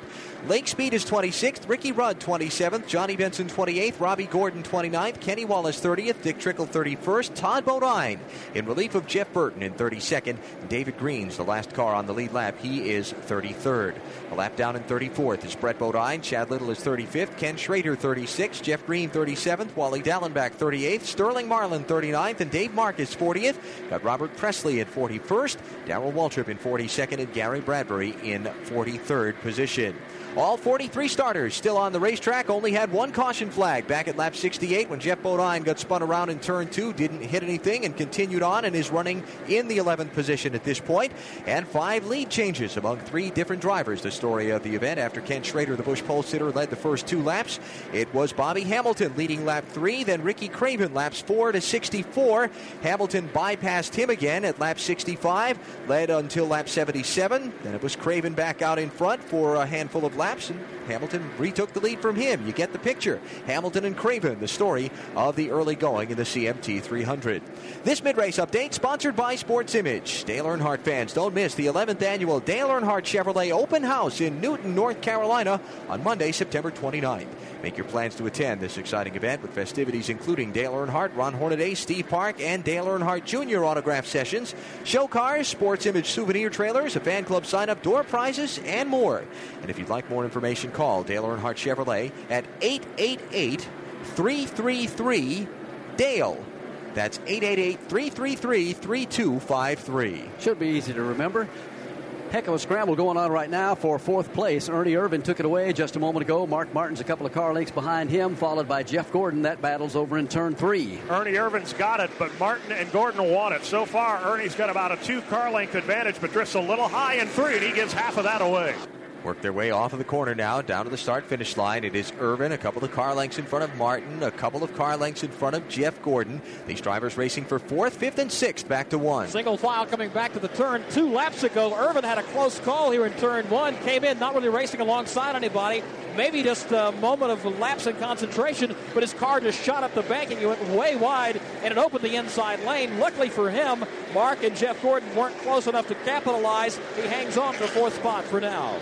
Works his way off turn number four and back into the front straightaway. Mark Martin has lost about two car lengths that time around. We're looking a little further back in the field. Jimmy Spencer, that group he was in a moment ago, having some pretty hard battles going on between themselves in that pack of traffic a little bit further back in the field. Jimmy comes out of turn number four ahead of Bobby Labonte and Michael Waltrip and Derek Cope and Ward Burton. They're all running for position. Let's follow them over to turn two. Spencer had a little skirmish as well. Several laps back, Joe Nemechek was trying to get by him. They crunched some sheet metal. Spencer came out with the best as Nemechek lost about five positions. And Jimmy Spencer's got black tire donuts all the way down the right hand side door on the Camel Ford, but that's nothing new for Jimmy. He just picks up the battle and keeps on trucking. Spencer running right now in the 18th position with Bobby Labonte in 19th and Michael Waltrip behind him in 20th spot. Surprised Dale Jarrett hasn't made a stronger move toward the front in the early going of this race, Bart. He's in 15th position now after starting the race in the 19th spot. Really felt like after watching the happy hour practice yesterday afternoon, he would have something to come to the front and be a factor. Right now, he hasn't been anything close to that. Yeah, even talking to him in the pre-race a little bit earlier today, you could almost hear in his voice that we're going to come to the front in a hurry. But he's still got plenty of time to get it done. The car not all that bad, but not all that good either to get up there for the moment. Just 110 laps are complete in the CMT 300 as they continue to work their way around here. Good run today for Dale Earnhardt. He's hanging in there pretty solid right now in seventh position, and I believe Mike Bagley has stepped into his pit. Larry McReynolds right now working the stopwatches. Larry, you're having a good run today. How's Dale saying about the car? I didn't really hear what you're saying, but you know, right now we're pretty good. He's about even with the leader when both of them's in open traffic. We're just trying to watch some laps wind down, not slide the tires front or rear, and just see if we can be there at the end of this thing. Dale has a good front row seat on that battle for fourth, fifth, and sixth, and Larry McReynolds just indicated that he's closing in on that battle. The race uh, has changed positions there. Uh, some of the positions have. Jeff Gordon just got around Mark Martin and picked up the fifth spot, kicking Mark back to sixth, just in front of Dale Earnhardt, who is in seventh. The top five Bobby Hamilton, Ricky Craven, John Andretti, Ernie Irvan, and Jeff Gordon. Bobby Hamilton, the race leader, has just caught 33rd place David Green and put the Caterpillar Chevy a lap down. Hamilton and Ricky Craven, the dominant drivers, in the first third of the CMT 300 at New Hampshire International Speedway. Live coverage on Motor Racing Network today. This broadcast of the CMT 300 brought to you under exclusive radio rights granted by the New Hampshire International Speedway to MRN Radio, solely for the private, non commercial use of our listening audience. Any publication, reproduction, or other use of the description and accounts of this event without the expressed written consent of NASCAR and MRN Radio is prohibited. Well, now the best race on the speedway will be back for about eighth or ninth position. That's where Geoff Bodine and Jeremy Mayfield go at it down in turn one. That's uh, caused a little bit of problem there for Geoff Bodine. His brother Brett is just ahead. Brett not being on the lead lap, but still trying to protect his position. Geoff can't get by him. That's allowing Mayfield to close in on Geoff. Brett Bodine gets a good pull off corner number two, and that forces Geoff to stay in single file. Now he'll dive low down below the yellow line in three, and he'll get the job done. Geoff Bodine running in the 11th spot. Jeremy Mayfield in 12th. Rusty Wallace closing on them from behind in 13th, and a pretty good distance back to Ted Musgrave and Dale Jarrett in 14th and 15th. Let's follow that race back to the corner. Mayfield finally clears the lap car. Brett Bodine. Rusty Wallace tried to make the same move, but Brett slammed the door. He'll have to wait. Now Geoff swings wide to get back around Mayfield off two. Down the back straightaway, diving down to the inside. Here comes Rusty Wallace. He'll blow away Brett Bodine. So now it's Geoff Bodine, Mayfield, and Rusty Wallace nose to tail. Rusty's car seems to get a little bit stronger on the longer runs also. All of a sudden, when they put him back under green a moment ago, he just kind of lagged. Uh, pretty much, you might say, held what he had on the racetrack. After about 10 laps, he started picking them off one by one, getting a little bit stronger. He's still in the thick of that battle over in turn two. Rusty knocking on the door. Jeremy Mayfield trying to find a way to get by him. Looks to the outside, sees that's not the way to get it done. He'll fall in behind and follow the tire tracks to turn three. Wallace took it all the way to the outside retaining wall, just inches off the concrete through two, then tried to look to the inside, but Mayfield had the road covered. Rusty running in 13th, trying to get 12th away from Jeremy Mayfield. He will run about a car length off his back deck at this point. Best race on the speedway is from Bobby Labonte in 19th spot, all the way back to Dave Marcis.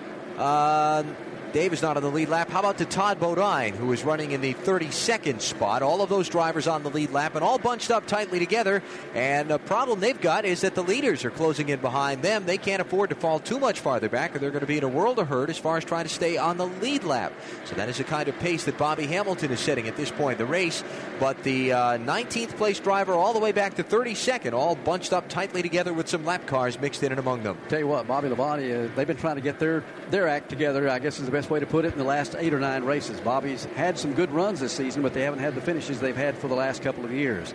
Bobby right now looks back in the rearview mirror. He's going to have a lot of company, as we said just in a minute. He's over in turn two. Working with about a dozen cars just behind him off turn number two. They hit the back straightaway.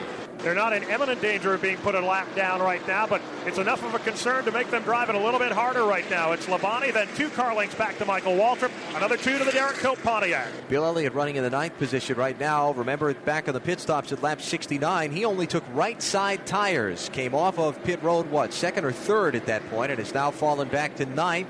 So can he stay up in the lead group until we get to the next round of pit stops and make those left sides go all that way? Jim Phillips is down on the McDonald's team pit. Mike Beam is crew chief. Mike, you only took two tires that last time. It doesn't seem to have hurt you that bad. No, when we started the race, we seen a bunch of stuff this morning, but we weren't really happy with the car. But it's okay, but it's going to bite us here in a little bit, I believe, because you know some of these guys they'll take two. We're going to have to put four on sometimes. First race we went almost 200 laps and still left, but you know the cars it's decent, but you know we need to win a race. That's the main thing. That's Mike Beam, crew chief for Bill Elliott. They know that uh, this gamble might not pay off a little bit later. They need a caution flag to happen not too far down the road from now. Well, maybe they'll get one and it will go in their favor. The caution flag a moment ago did not go in the favor of Kenny Schrader. Schrader, who started on the Busch pole, has now fallen all the way back toward the tail end of the field. We're kind of looking to see where he is, about 37th position. Schrader, uh, that team has really turned around in recent weeks. He's had more than their share of bad luck for the last several years. Hasn't won a race in a long, long time, as we talked about.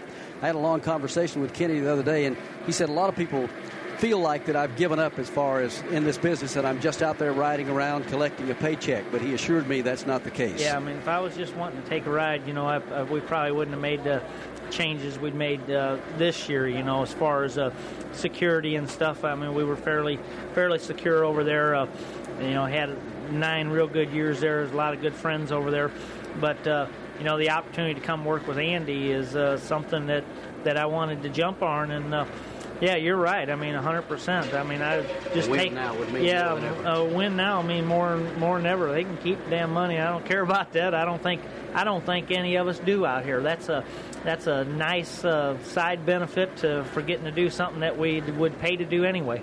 And Allen, you know that if you're a racer, I guess that's the way all these guys feel. It- everybody that you've ever talked to that really wants to get out there and beat everybody that's in the field. They don't want to settle for second or third or fourth, or they want to win. And I think half these guys, if they still did not make the money that they make today, if they worked at a service station, they'd take that money they made and go racing on the weekend if they could. They're just that dedicated to it. Same goes with the guys that work and build uh, these cars, work on and build them, Barney. What they're here for is to compete and to win.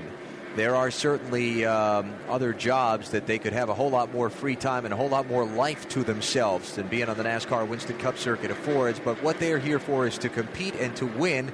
And if they're not, then they do need to do something else because it's not going to help you get to victory lane if you if you've got uh, uh, that kind of an attitude. And, and so that's why these people are the best that they are. They have that burning desire to go to victory lane from the driver all the way down to the owner and the people that are building and putting their race cars together and servicing them on pit stops and so on. They are competitors.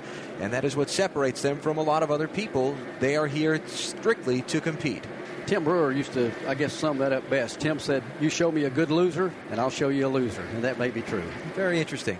Ernie Irvan has just taken third spot away from John Andretti. Joe Moore, Irvan continuing to look very impressive. Irvan having a very good handling car at this stage of the race, able to pick his lane and work his way by, plus being very patient.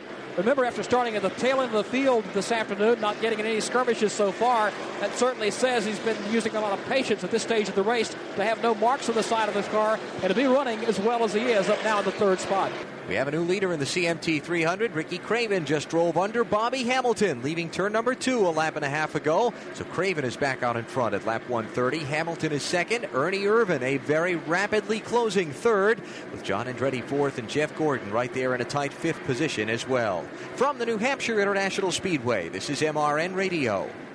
Whatever you drive, wherever you go, Hercules Tires will get you there, whether you're running on dirt or running a job. Our dependable, high quality tires are the perfect fit for your needs. For unmatched value, selection, and warranty with industry leading road hazard protection, there's only one choice Hercules Tires. To learn more, visit HerculesTire.com or call 800 677 9535. Hercules Tires, ride on our strength. From the racetrack to the road home, fill up with Sunoco, the official fuel of NASCAR. Sunoco makes high quality performance fuels for the greatest drivers in the world, both on and off the track. Whether you are pulling up to the pump or experiencing the excitement of being at the track on race day, This will be a four tire change. They've already topped it off with Sunoco fuel. Side service complete, second can of Sunoco fuel in. He's down and away. you can trust Sunoco to be the fuel that keeps you going. Capture the essence of racing and fill up with the official fuel of NASCAR, Sunoco. Amen. Ernie Irvan's march toward the front of the CMT 300 continues as he's taken second spot away from Bobby Hamilton. Now just a couple of car lengths behind race leader Ricky Craven. They all go back to turn one. Irvan works lap traffic, pulls up alongside Dave Marcis, races alongside him for a while. That allows Ricky Craven to kind of move away by several more car lengths. Irvan now on the move as he clears the Marcis car off turn two. Down the back straightaway, it's Craven the leader. In second, it's Ernie Irvan, and a close call for Bobby Hamilton, and he is off the pace. He went way high in turn number two. He drifts high to the outside. He may have a tire down on the STP Pontiac. Bobby's got some kind of serious problem, that's for sure. He went way up in the groove. Now a lot of cars have driven around him. We watch him pass here at the start finish line. Let's see if he'll be heading to pit road here maybe next time around. Take a look at him, Joe, down in turn one. Coming into the corner, he allows the lap car of David Green to bypass him. Here's the STP Pontiac. The right side looks okay, but well off the pace. Now as he exits turn two. Bobby Hamilton just tiptoeing his way through the corner. That car just completely jumped out of the groove last time around. I think Hamilton must have thought he had a flat tire. This time around, he's back on pace in turn three. Uh, Bobby maybe just kind of tiptoeing around for a lap or so to try and feel it out. We'll check pit road in a moment. First, let's follow the race for the lead. Ernie Irvan is caught. Ricky Craven in one. Coming into turn one, and Irvan drives it in hard. Looks to the outside. Meanwhile, Craven boxed in behind Busch pole winner Ken Schrader. He'll make his move down to the inside. Craven driving underneath Schrader. Irvan dogging his tracks down the back straightaway into turn number three. He won't have room to make the challenge this time. It continues to be Craven and Irvan, one and two. Ernie very patiently working this traffic around here. He's run the leader down, hasn't put the car in any jeopardy all day long, doesn't want to do it right now. They're waiting for a little more clear sailing. He falls back one car length in turn one. He'll follow the tire tracks of Ricky Craven this time coming back to the turn. There are some lap cars ahead. They'll be catching in another lap or two. For now, two car lengths between Craven and Ernie Irvan. Two excellent handling, handling race cars just shadowing each other down the back straightaway. Ricky Craven holding on to the lead. Will come up on the Robby Gordon machine next to go a lap down. Jeff Gordon has gotten by John Andretti and taken over the third spot. Bobby Hamilton falling back now to the seventh position. Let's check in the STP pit, see what the problem was there a couple of laps ago. Says Robbie Loomis. Robbie, what's the problem? Seems we got real loose on that set of tires right there at the end. We're gonna have to pit here for long. We did. He said it got just real loose on him, and he's just taking it easy right now. But he didn't feel a vibration. Yeah, he felt the vibration, but it said it's going away right now. I don't know. You know, when it get loose, it'll take a vibration. All right, it is Kenny Schrader's back in the pits with his uh, Chevrolet. They're changing right side tires. They're going to make a chassis adjustment. The car has been loose. They're going to uh, make a spring rubber, rubber adjustment, but this is a green flag stop, and they probably won't. They're just uh, making the adjustment on the rear of the car. So Hamilton's car, going back to his story, the car is loose. Motor Racing Network at the New Hampshire International Speedway with live coverage of the NASCAR Winston Cup Series, running the CMT 300 on the Magic Mile this afternoon. We're closing in on the halfway point of the event. Watching a pretty good tussle for the race lead between Ricky Craven and Ernie Irvan. Allen Bestwick here, along with Barney Hall, Joe Moore, and Dave Moody covering the turns for us today. Jim Phillips, Winston Kelly, and Mike Bagley in the pit and garage areas. Only one caution has slowed the event through its first half. And right now, Ernie Irvan trying to become the fourth different driver to lead the event. Ken Schrader, the Busch pole sitter, Bobby Hamilton, and Ricky Craven, the only three that have been out in front so far. And there's going to be a third car in the equation all of a sudden. Jeff Gordon, who's uh, shown a lot of patience in the early going, his car beginning to get around this racetrack about as well as anyone. He's only a couple of car lengths behind the leaders in turn three. Ricky Craven just now coming up on the Robby Gordon machine. Gordon, in turn, trying to chase down Gary Bradberry. So Craven now is going to have to pick his way past a couple of slower cars heading for one. Looks down to the inside. Robby Gordon moves down to block. Gordon and side by side with Gary Bradberry in front of Craven. Race leader looking for a lane to open up. You'll see the inside now as Robby Gordon gets by Gary Bradberry. Ricky Craven falls in line. Right on his bumper is Irvan and Jeff Gordon. Midway on the back straightaway, Craven still trying to chase Robby Gordon, but Gordon breaks away by two car lengths. So it is Craven, Ernie Irvan, and Jeff Gordon, one, two, three. Just about a car length between the front three. A moment ago, Mark Martin got around John Andretti to take over the fourth position. Mark trying to close in and make it a four-way battle right now. He's only about a second behind the front three. They're back in turn two. Front three work their way back to turn number one, hugging the inside line, still following Robby Gordon. He's just ahead for Craven. Ernie Irvan waiting to see which way Craven goes, and Jeff Gordon waiting to see which lane will open up for him. Craven drafting right on the back bumper of Robby Gordon, but again, the Coors Chevrolet holds him off into turn number three. It is Craven, the leader, still looking for a way past the slower car. Six laps to halfway as they come to the start finish line. Here is Ernie Irvan looking down to the inside of Ricky Craven. Craven moves low to block. He will successfully hold off Irvan's run for now. Irvan quickly gets back in line because Jeff Gordon is there to take advantage if he gets up out of the inside lane. Here now, Gordon goes after Ernie Irvan for second. Down on the inside, it's Jeff Gordon going for the runner up position. They are dead even midway on the back straightaway. Gordon with the inside line will take it over in turn number three. Jeff got a good run down the back straightaway, didn't lift going into the corner, thus able able to get around Ernie Irvan. Now the deal is, can he run him down and get around Ricky Craven to pick up a little $10,000 pocket change here at the halfway point by leading the Gatorade Front Runner Award? Let's follow that battle back to turn one. Calls of the second place battle. Ricky Craven able to drive away a little bit, but a very little bit. Only about three car lengths his lead now over second place Jeff Gordon. Craven down the back straightaway, still just following Robby Gordon, who's begun to draw away a bit. Craven paying more attention to the rearview mirror than the man in front of him right now. It is full of rainbow. It is Jeff Gordon along with Ernie Irvan right behind race leader Ricky Craven as they come down to the start finish line. Lap 146 goes on the board. Four laps to halfway. Craven out in front with his teammate right behind him. Nose to tail coming back into the corner. Couple of Chevrolets with the Ford of Ernie Irvan just behind. Then Mark Martin's Ford beginning to close in, as well as John Andretti's. They're all single file in the back straightaway. And here comes Gordon diving down to the inside. He's got a wheel inside Craven as they race for three, but Ricky Craven shuts him down and he'll hold him off this time. Ricky done a good job of driving the last eight or ten laps to use every bit of that race car to use up the lanes, make that car as wide as he could. Gordon takes a look down to the inside at the start finish line. Let's see if he keeps the run going in turn one. Again, Ricky Craven defensive of that inside line, slams the door down to the inside. Gordon forced to fall back in line behind him, and now Irvan becomes a third player in this battle again. Jeff Gordon is quicker coming off the corners. That enables him to get inside of Ricky Craven. But Craven, in turn, able to drive it in a car length or two deeper. It continues to be Craven the leader. Gordon in second. Ernie Irvan looking low in third. All those drivers nose to tail, funneling up off of four as Wally Dallenbach goes to pit road for a stop. Two laps from halfway. Here's Gordon poking a fender up inside Craven. He'll give way though, and Ricky will hold the lead. Ricky Craven again slams the door, comes down to the inside as they enter turn number one. He'll hug the inside line, working his way off two. This is where Gordon sees the opening underneath Ricky Craven. Best racing of the day for the lead, and it's Jeff Gordon on the attack one more time. This time he's dead even into three. New leader Jeff Gordon on the inside. Jeff Gordon's made a run three straight laps around down the back straightaway. This time he makes it pay off as he has just taken the lead. We're one lap away from the halfway point, and Gordon on his way maybe to collecting $10,000. Four cars still got to scramble at it. They're back in one. Gordon worked his way into the corner. He's got a car length of a lead now over Ricky Craven. Craven feeling the heat from Ernie Irvan, Mark Martin, and a fast closing John Andretti. They're on the back straightaway. If Craven's going to hit the comeback trail, he's going to have to do it in a hurry as Gordon now has drawn away to a three car length lead. Craven in second, Irvan right on his back bumper in third. Not for long. Here's Irvan to the bottom for second place. Ernie Irvan will draw alongside Ricky Craven off of four. While at the stripe, Jeff Gordon sees the crossed flags. We are halfway through the CMT 300, and Jeff Gordon collects $10,000 from Gatorade, the official sports beverage of NASCAR, as winner of today's Gatorade Front Runner Award. Now that race for second gets even a little hotter as it exits turn two. Down on the inside, Ricky Craven now is falling back. This is the furthest back in the pack he's been all day, and that's only fourth place as Mark Martin drives it to the inside. He'll take over the number three spot. Ricky Craven might have just used the tires up on that car. It won't stick at the bottom of the racetrack, and thus he has lost three positions here in the last three or four laps around. Scheduled pit stops beginning to take place. A couple of cars on pit road a moment ago. Here comes John Andretti and Sterling Marlin.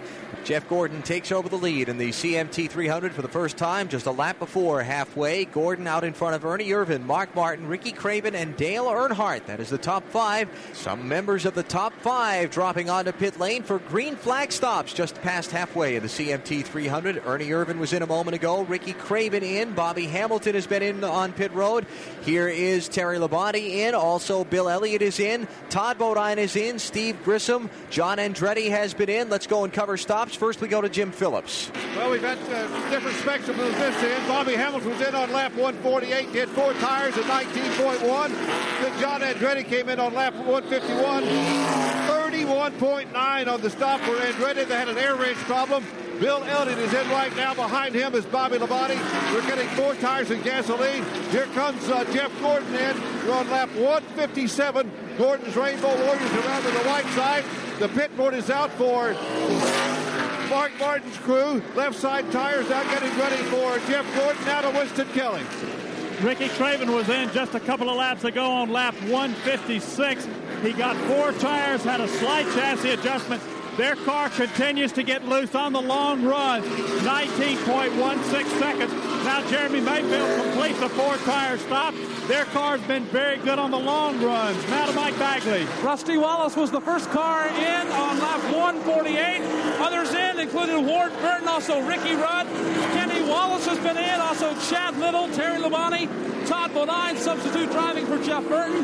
Dale Earnhardt was in for routine service. A great pit stop there. 18.20 seconds for Dale Earnhardt. Right now, Robert Pressley is on this end of pit road.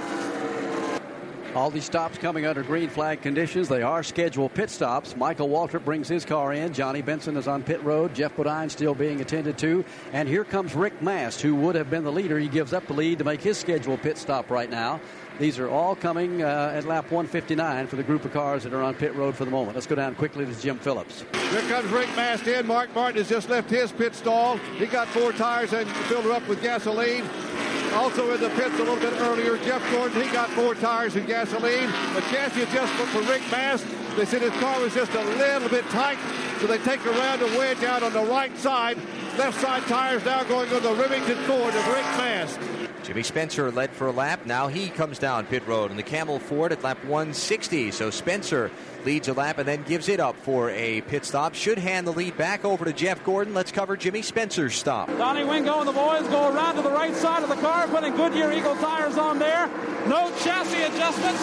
The tires are changed on the right side. Now the crew scampers around to the left. Unocal Racing gasoline going in the car, waiting for the jack to fall and Jimmy to go back out onto the racetrack.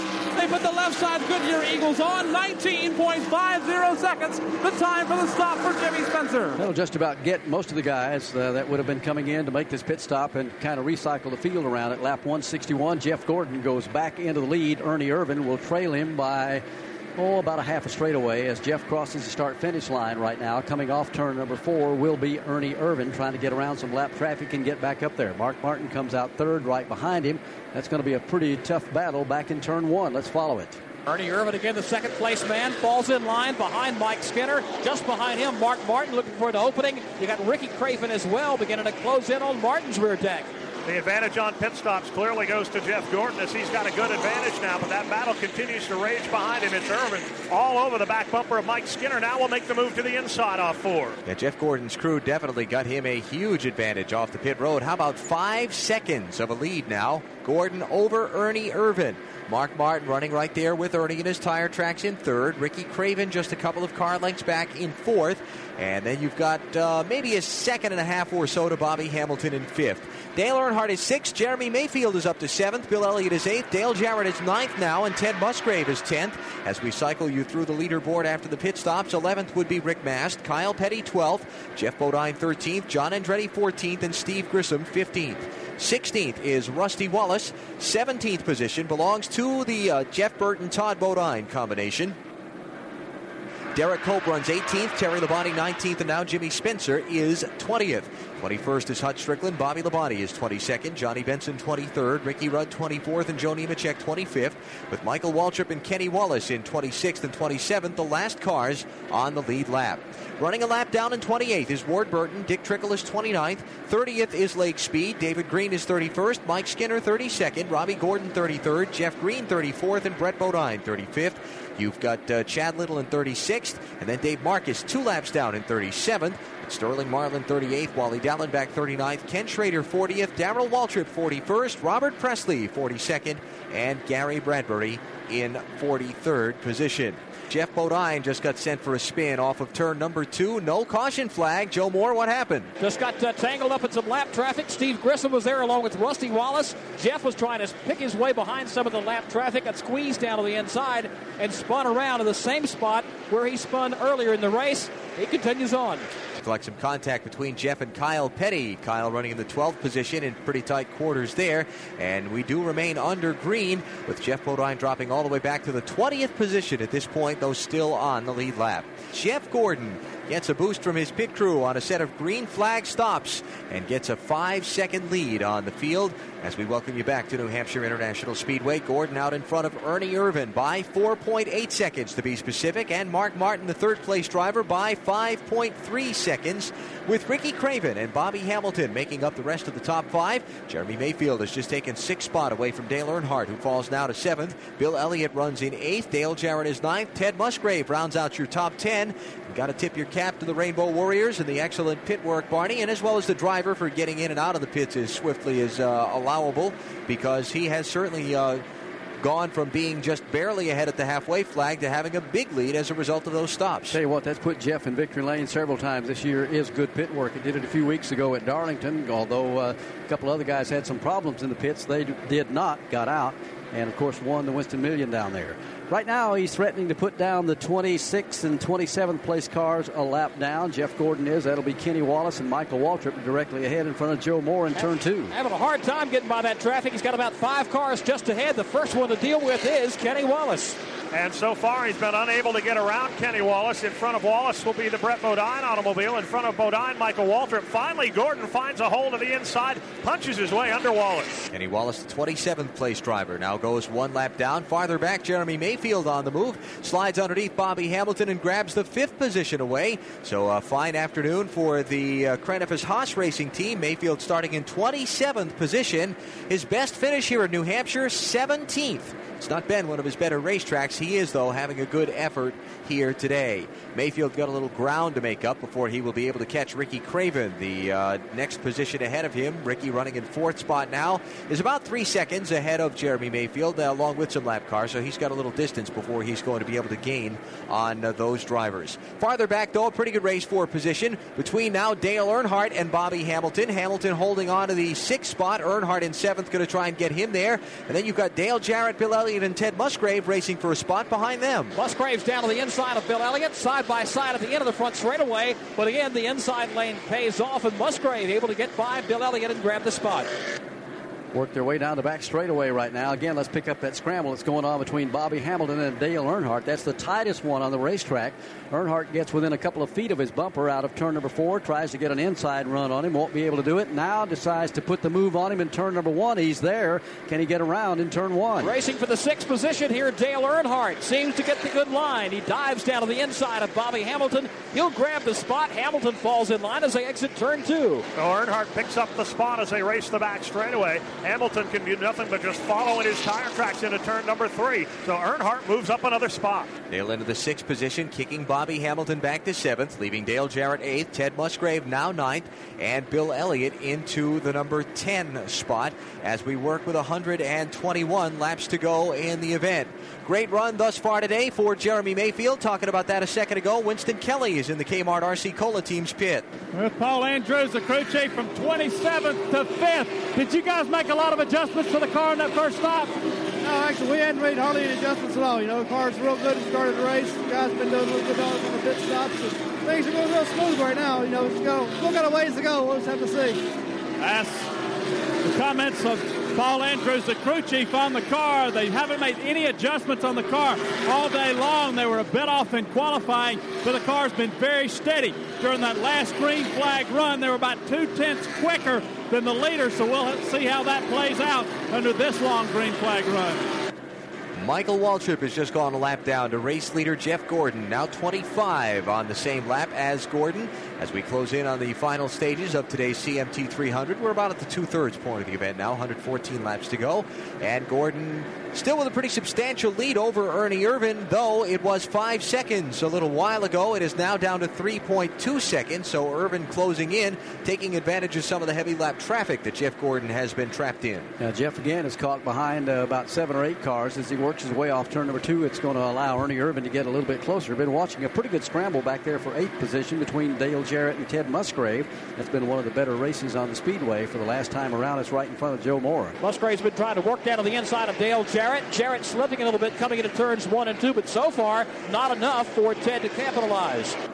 Jarrett down on the inside into turn number three. Again, slips a little bit high, but Musgrave's car not a whole lot better than Jarrett's right now. He's forced to follow him off four. Jarrett running in eighth, Ted Musgrave in ninth, tenth place. Bill Elliott has fallen a pretty good bit off of their back bumpers now. Let's follow that race off into turn one. Working down on the inside of the racetrack. Here they come now, single file as they come into the corner. Bill Elliott gets by the David Green car, sets his sights on the back straightaway as they head for turn three.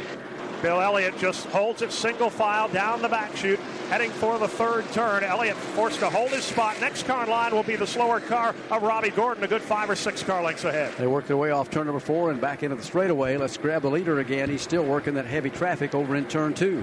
Down to the inside of the racetrack. Michael Waltrip works some heavy traffic. It's by the Kenny Wallace car, and more traffic as those cars head for three. Down on the inside, Dick Trickle making a move down on the Michael Wal- Waltrip automobile. Jeff Gordon having no luck with those slower cars right now. He just follows Joe Nemechek. Even with the fastest car on the racetrack, Gordon can't pass the lap machines. Nemechek, the 25th place driver, Bobby Labonte, Johnny Benson, Ricky Rudd, all lined up there just in front of Jeff Gordon in turn one. Gordon tries to pick his way by as he looks to the outside of Nemechek this time, but Nemechek doesn't come up off the bottom lane of the racetrack. He'll just have to follow the tire tracks back down the back straightaway. Everybody trying to get away from Gordon. First in that line, Ricky Rudd, who drops down to the inside of the Hut Stricklin machine. He'll go to the head of that uh, line of automobiles, trying to remain on the lead lap. Worked their way out of turn number four. Two and eight tenths seconds between Ernie Irvan and the leader right now. Ernie's hung up behind some traffic himself. Dick Trickle and Michael Waltrip cars he needs to get around. If he could get clear going into turn number one, Joe, he can make up a lot of ground the way the leader's being held up off turn two. Problem is, as it's been all day, if you don't get up off the inside lane, there's just no way to pass until you make your way onto the back straightaway. That's where Irvan's going to try to make his move now. Irvan diving low on Dick Trickle, but Trickle holds him off in the Heilig-Meyers Ford. It's Michael Waltrip, Dick Trickle, then Ernie, Ernie Irvan just trying to find some way by. Joe Nemechek just in front of the race leader, Jeff Gordon, wiggles off of four. Gordon looked out to his inside for some running room, but Jeff Green's car was slowing there. He falls in line in one. No advantage for Gordon this time. Still working to try to get by Joe Nemechek. Off turn number two, Jeff looks down to the inside and again sees no chance. Here's Gordon diving low now on Joe Nemechek, but Nemechek holds him off in a three. A real test of patience right now for Jeff Gordon. He can push the point, but as the leader, he's better off and better advised to just play it safe and make that move when it presents itself. It's one thing that's really helped Jeff Gordon, even though he hasn't been around this business that long. He has learned that patience is a virtue that'll pay off and go into victory lane a lot of times, not putting that race car in any kind of position to get it wrinkled up. Let's watch him again. He's off turn two. And once again, he's forced just to follow in single file down the back straightaway. Once again, we'll take the requisite peek down to the inside. But again, Nemechek holds him off. They'll move around the slower car of Robert Pressley, and Gordon one more time just forced to follow.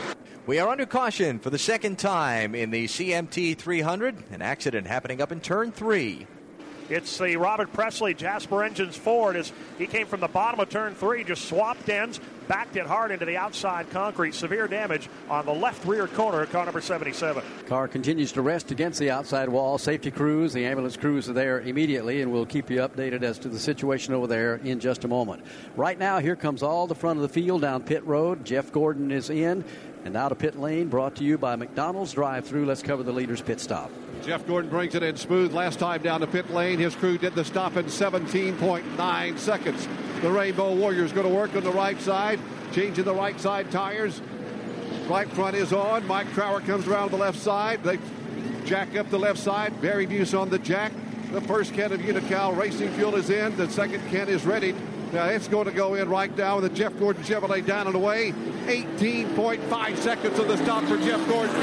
Winston Kelly. And Ricky Craven, the first car out of pit road. They didn't make any chassis adjustments on the car. They're very happy with how it is. And Jeremy Mayfield, Steve Grissom out on pit road. All these cars getting four tires and gasoline. Mike Bagley. Routine service for Ernie Irvan. Also, Dale Earnhardt was in along with Rusty Wallace, Todd Bodine. Relief driving for Jeff Burton. Joe Nemechek was in. Ricky Rudd. Also, Terry Labonte all getting four Goodyear Eagle tires and a round of 76 Racing gasoline. This is the way they came off pit road. Good work by Ricky Craven's team. We'll get him back onto the racetrack first. Jeff Gordon comes out second, right behind him, followed by Mark Martin in third. Also, a good stop for Ernie Irvan's team. They get him out fourth. Jeremy Mayfield should be lining up fifth, followed by Dale Jarrett and Dale Earnhardt. So, Ricky Craven gets a great boost for the Bud crew. He was uh, running back in the top five when he came down pit road, but comes off with the race lead, and Craven back out in front at lap number 200. Now the cars, a lap or more down, getting their service along pit road. While we have a minute under the caution, we will take uh, uh, the time to update you about our broadcast schedule for next weekend when we move on to the Monster Mile in Dover, Delaware for live coverage of the NASCAR Winston Cup Series in the MBNA 400. Our broadcast next Sunday at 12 noon Eastern Time for the NASCAR Winston Cup race. We will also be there on Saturday afternoon with live coverage of the MBNA 200 for the NASCAR Busch Series, 1245 Eastern. Eastern, our broadcast, and the weekend opens at Dover with Busch Pole qualifying on Friday, and our broadcast of that begins at 3 p.m. Eastern Time. We'll also have a special edition of NASCAR Live presented by Fleetwood RVs featuring Rusty Wallace, among others, next Friday night, 7 o'clock Eastern Time from Dover. Hope that you will tune in all of those broadcasts and uh, join us for our coverage of the Monster Mile events. Then a couple of weeks from today, we'll be in Martinsville, Virginia for the 50th anniversary celebration of that fine speedway, the Hanes 500, on Sunday, September 28th. We will also be with you from Talladega, Alabama, when the NASCAR Winston Cup Series visits the world's fastest speedway for the second time this year in the DieHard 500 on Sunday, October 12th. Rockingham, North Carolina, the AC Delco 400. MRN Radio has that on October 26th. We'll also be with you at Phoenix, Arizona for the Dura Lube 500 on Sunday, November 2nd. And that is uh, some of the upcoming uh, events broadcast on Motor Racing Network through the next uh, couple of months. Also, add to that list the California Speedway hosting a doubleheader for the NASCAR Busch Series and the NASCAR Craftsman Truck Series on October the 18th and 19th. Tickets on sale. Come on out and join us for that event. MRN Radio to be there to broadcast that for you as well. We're just looking uh, down through the top 10 or 15 cars after they're coming off pit road just a moment ago, and a tip of the hat to several drivers who are having a good run today. Obviously, Ricky Craven uh, had one of the dominant cars. That team needing a really good run. Jeremy Mayfield's been able to stick in there. He currently will be fifth in the running order. Ted Musgrave having a good day here, along with Hut Stricklin, some of the guys that are really having an outstanding run here this afternoon. Cleanup completed from the second caution of the event, and now the field doubling up for the restart with Ricky Craven out in front. Great work by the Budweiser team gives Craven the race lead off of pit road. Perhaps might uh, be deserving of a nomination for the Western Auto Mechanic of the Race Award later on, which will be picked out uh, at the conclusion of today's event. $2,000 to the top mechanic of the day from Western Auto, the official auto parts and service store of NASCAR. The team engineer for Jeff Gordon's team, Brian Whitesell, leads the chase for the $25,000 Western Auto Mechanic of the Year award. Few cars ducking on pit road as we get ready to go back for a restart to, to kind of top off the fuel tanks, as that might be a factor if this race should remain green from all the way now to the checkered flag at lap 300. We'll kind of follow up on that in a little bit. Pace car easing down on the apron of the racetrack, getting ready to duck in behind the pit wall. First car a lap down to the inside is going to be Michael Waltrip and Ricky Craven.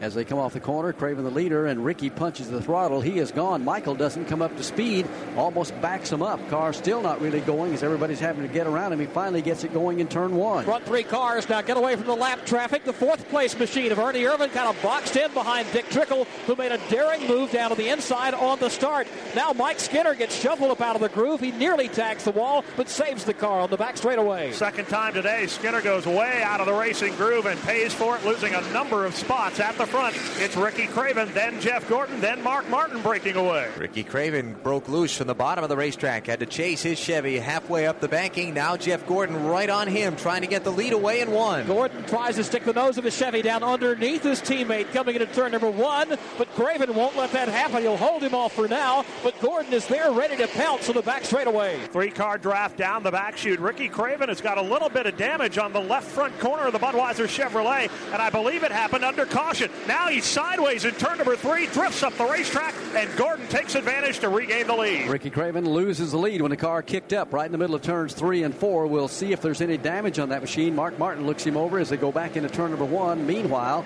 Mike Skinner had to dive onto pit road. He had a right front tire that was flat. The lead's over in turn two. Jeff Gordon shows the way. He's got two car links over the second place battle on the back straightaway. And there is indeed damage on the left front corner of Ricky Craven's automobile, and I believe it came under the caution flag as Michael Waltrip was trying to scrub some debris off the tires coming into turn three before the green. They made contact momentarily, and that damage, I guess, was more severe than it looked at the time because Craven unable to hold the lead, and he's got a handful right now. We'll follow up in the Budweiser team's pit in a little while. Little contact off of turn number four between Geoff Bodine and Jimmy Spencer as they race door to door for position.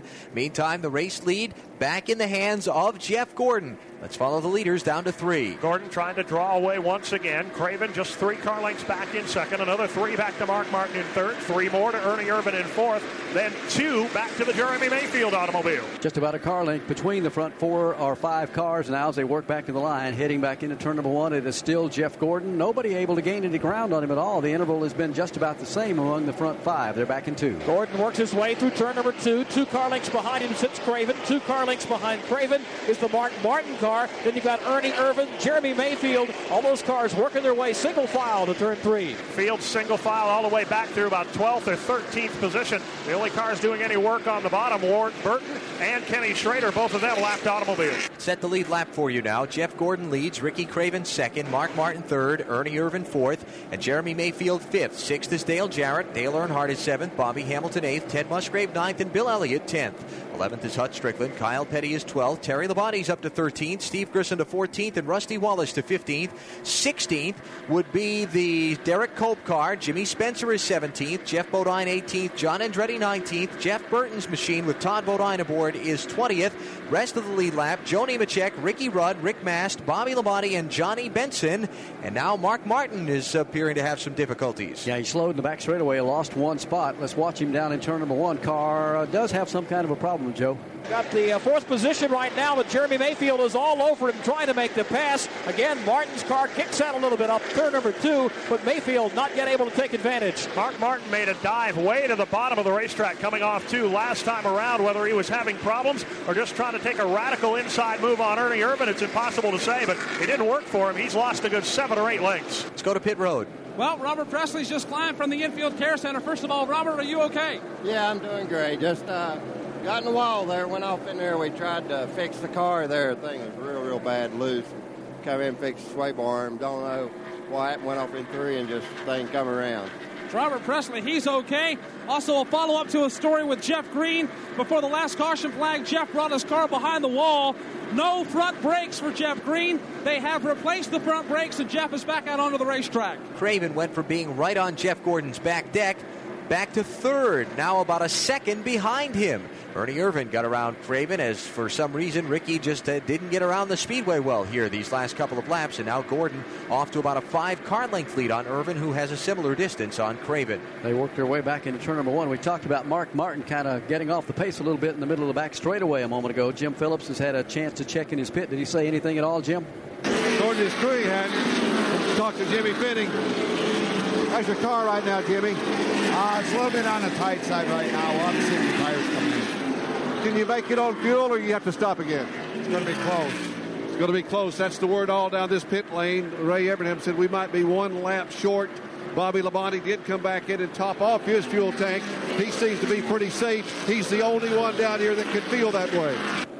And uh, that would be another storyline to mix into things here is that the leaders all came down pit road at lap 199 and 100 laps is really pushing the envelope on fuel here so that may come into play before this race is over if we don't get another caution to the finish. What about ricky craven? Lost the lead. Jeff gordon got around him then he ran gordon back down. Now he's fallen a second behind. Winston kelly what's his team saying? Well let's find out from andy graves the crew chief on the car. Possibly he's just saving his tires a bit Andy, what's Ricky saying about the car? He's falling back just a bit. Yeah, we're just saving our tires for the end of this run. There's nothing wrong. We're just uh, backing off a little bit. How about fuel? Can you go the distance? It's going to be real close.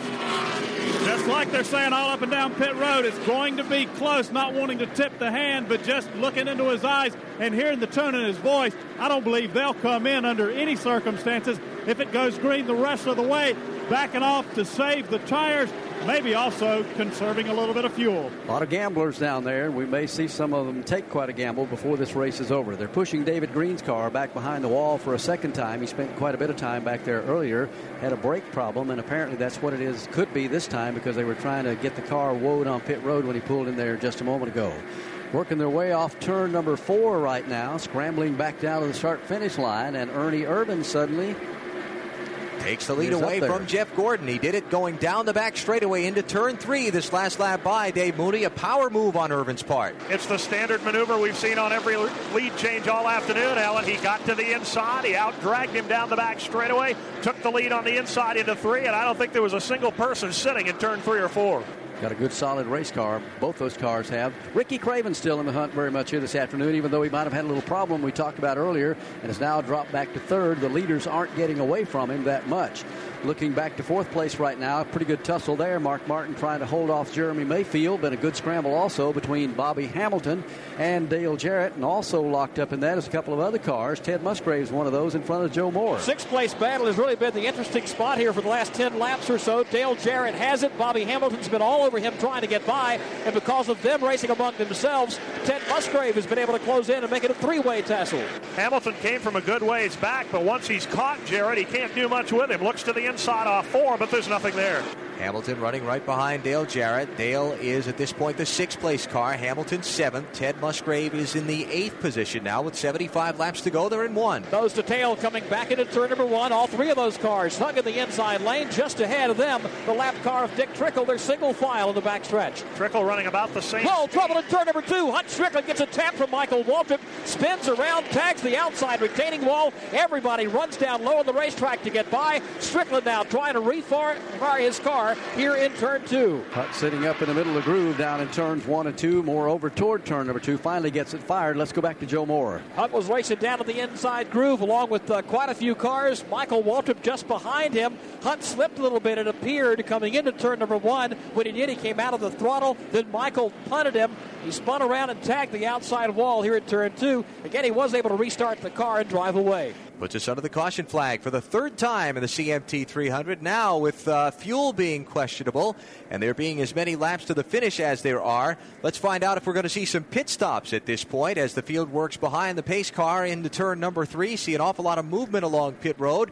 All the signboards coming out, crews standing with uh, air wrenches and tires in their hands. I suspect we'll see everybody come in, Barney. I don't think we'll see uh, anybody not. The trick to this set of stops is going to be who gets two and who gets four. Here's Ernie Irvan making the first move to pit road. Irvan in in front of Mike Bagley. Crew bounces over the wall, wheeling around to the right side of the car. Gasoline going in.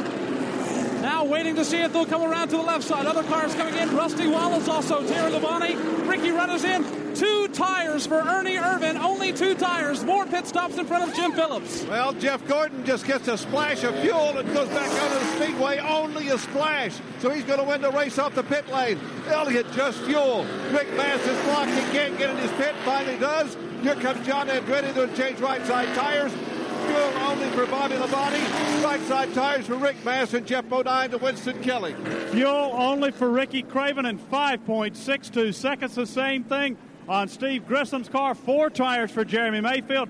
Paul Andrews had told us no way they could go to the distance. Barney, you were right on the Caterpillar Chevrolet of David Green. He did lose his brakes a couple of laps ago. He's behind the wall. The team trying to get him back out. Now, the race off pit road, as we said a moment ago, is going to be won by Jeff Gordon with fuel only. Getting out right behind him comes Ted Musgrave, then followed by Ricky Craven, Bill Elliott, and Ernie Irvan. So we're going to have a dandy finish here in the CMT 300. 227 laps are in the record book. Field comes off turn four to get the green flag. Lake Speed on the tail end of the lead lap, just in front of Jeff Gordon, the race leader. Gordon, Ted Musgrave, Ricky Craven, Bill Elliott, and Ernie Irvan, the top five to one. Lake Speed gets away by a couple of car lengths. The race leader, though, Jeff Gordon, can't shake Ted Musgrave. Musgrave works the outside lane trying to get by Dave Marcis. He's right on the rear deck of Gordon Chevy. Haven't heard from Musgrave among the lead draft this afternoon, but he's there now and he's making it hot for Jeff Gordon. Tucked right up under the back bumper. Gordon wiggles a bit. Musgrave to the bottom for the lead in four. Ted shoves the Ford down to the bottom of the racetrack. Car kicked a little bit on him coming off turn number four, and now he has to back in and settle for second for the moment and try to hold on it as Ricky Craven goes after the number two position in turn one. Craven tries to dive to the inside of Ted Musgrave before they come into turn number one, but Musgrave's going to slam the door. He'll hold him off for now, but Craven is right there on his rear deck on the back straightaway. Everybody but Jeff Gordon wants one spot more than they've got in hand right now. It's Craven looking down to the bottom of Musgrave.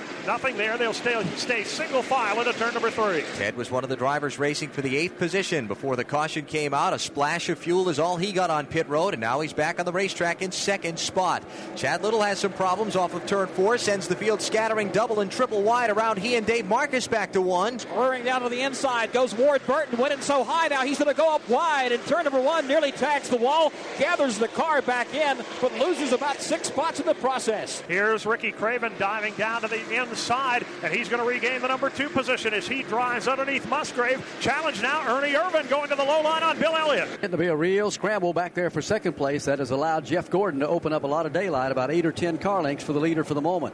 Hanging on to second position, still Ricky Craven, but he's in danger of losing it in turn two. Ted Musgrave trying to move back around and grab that spot. You've got Bill Elliott in the mix. He's right behind Musgrave, and now Ernie Irvan, He makes the move on Elliott off turn two. They'd go three wide to the back straightaway if Irvan can find the horsepower, but he can't do it. Craven holds on to second. Musgrave maintains in third. Then a car length back to Ernie Irvan. Now Elliott looking to the inside on Ernie. Elliott takes a peek down low, as does Musgrave. Oh, Looking- trouble in turn number three. Geoff Bodine, Ricky Rudd. Rudd backwards into the outside retaining wall. Bodine for the third time today with a smoking 360, and he's gone. Caution on a speedway. It comes out immediately as Ricky Rudd's car is stuffed up into the wall. Geoff Bodine will be able to continue. Let's go back to turn three. Well, Barney, it was uh, an accident not waiting to happen. They were three wide, the length of the back straightaway. Nobody gave it up coming into turn number three. Bodine and Rudd got the tail end of it. Rudd spun it around, backed in. Not a lot of damage on the left rear corner of the uh, Tide Ford, but he's unable to refire it and goes a lap down.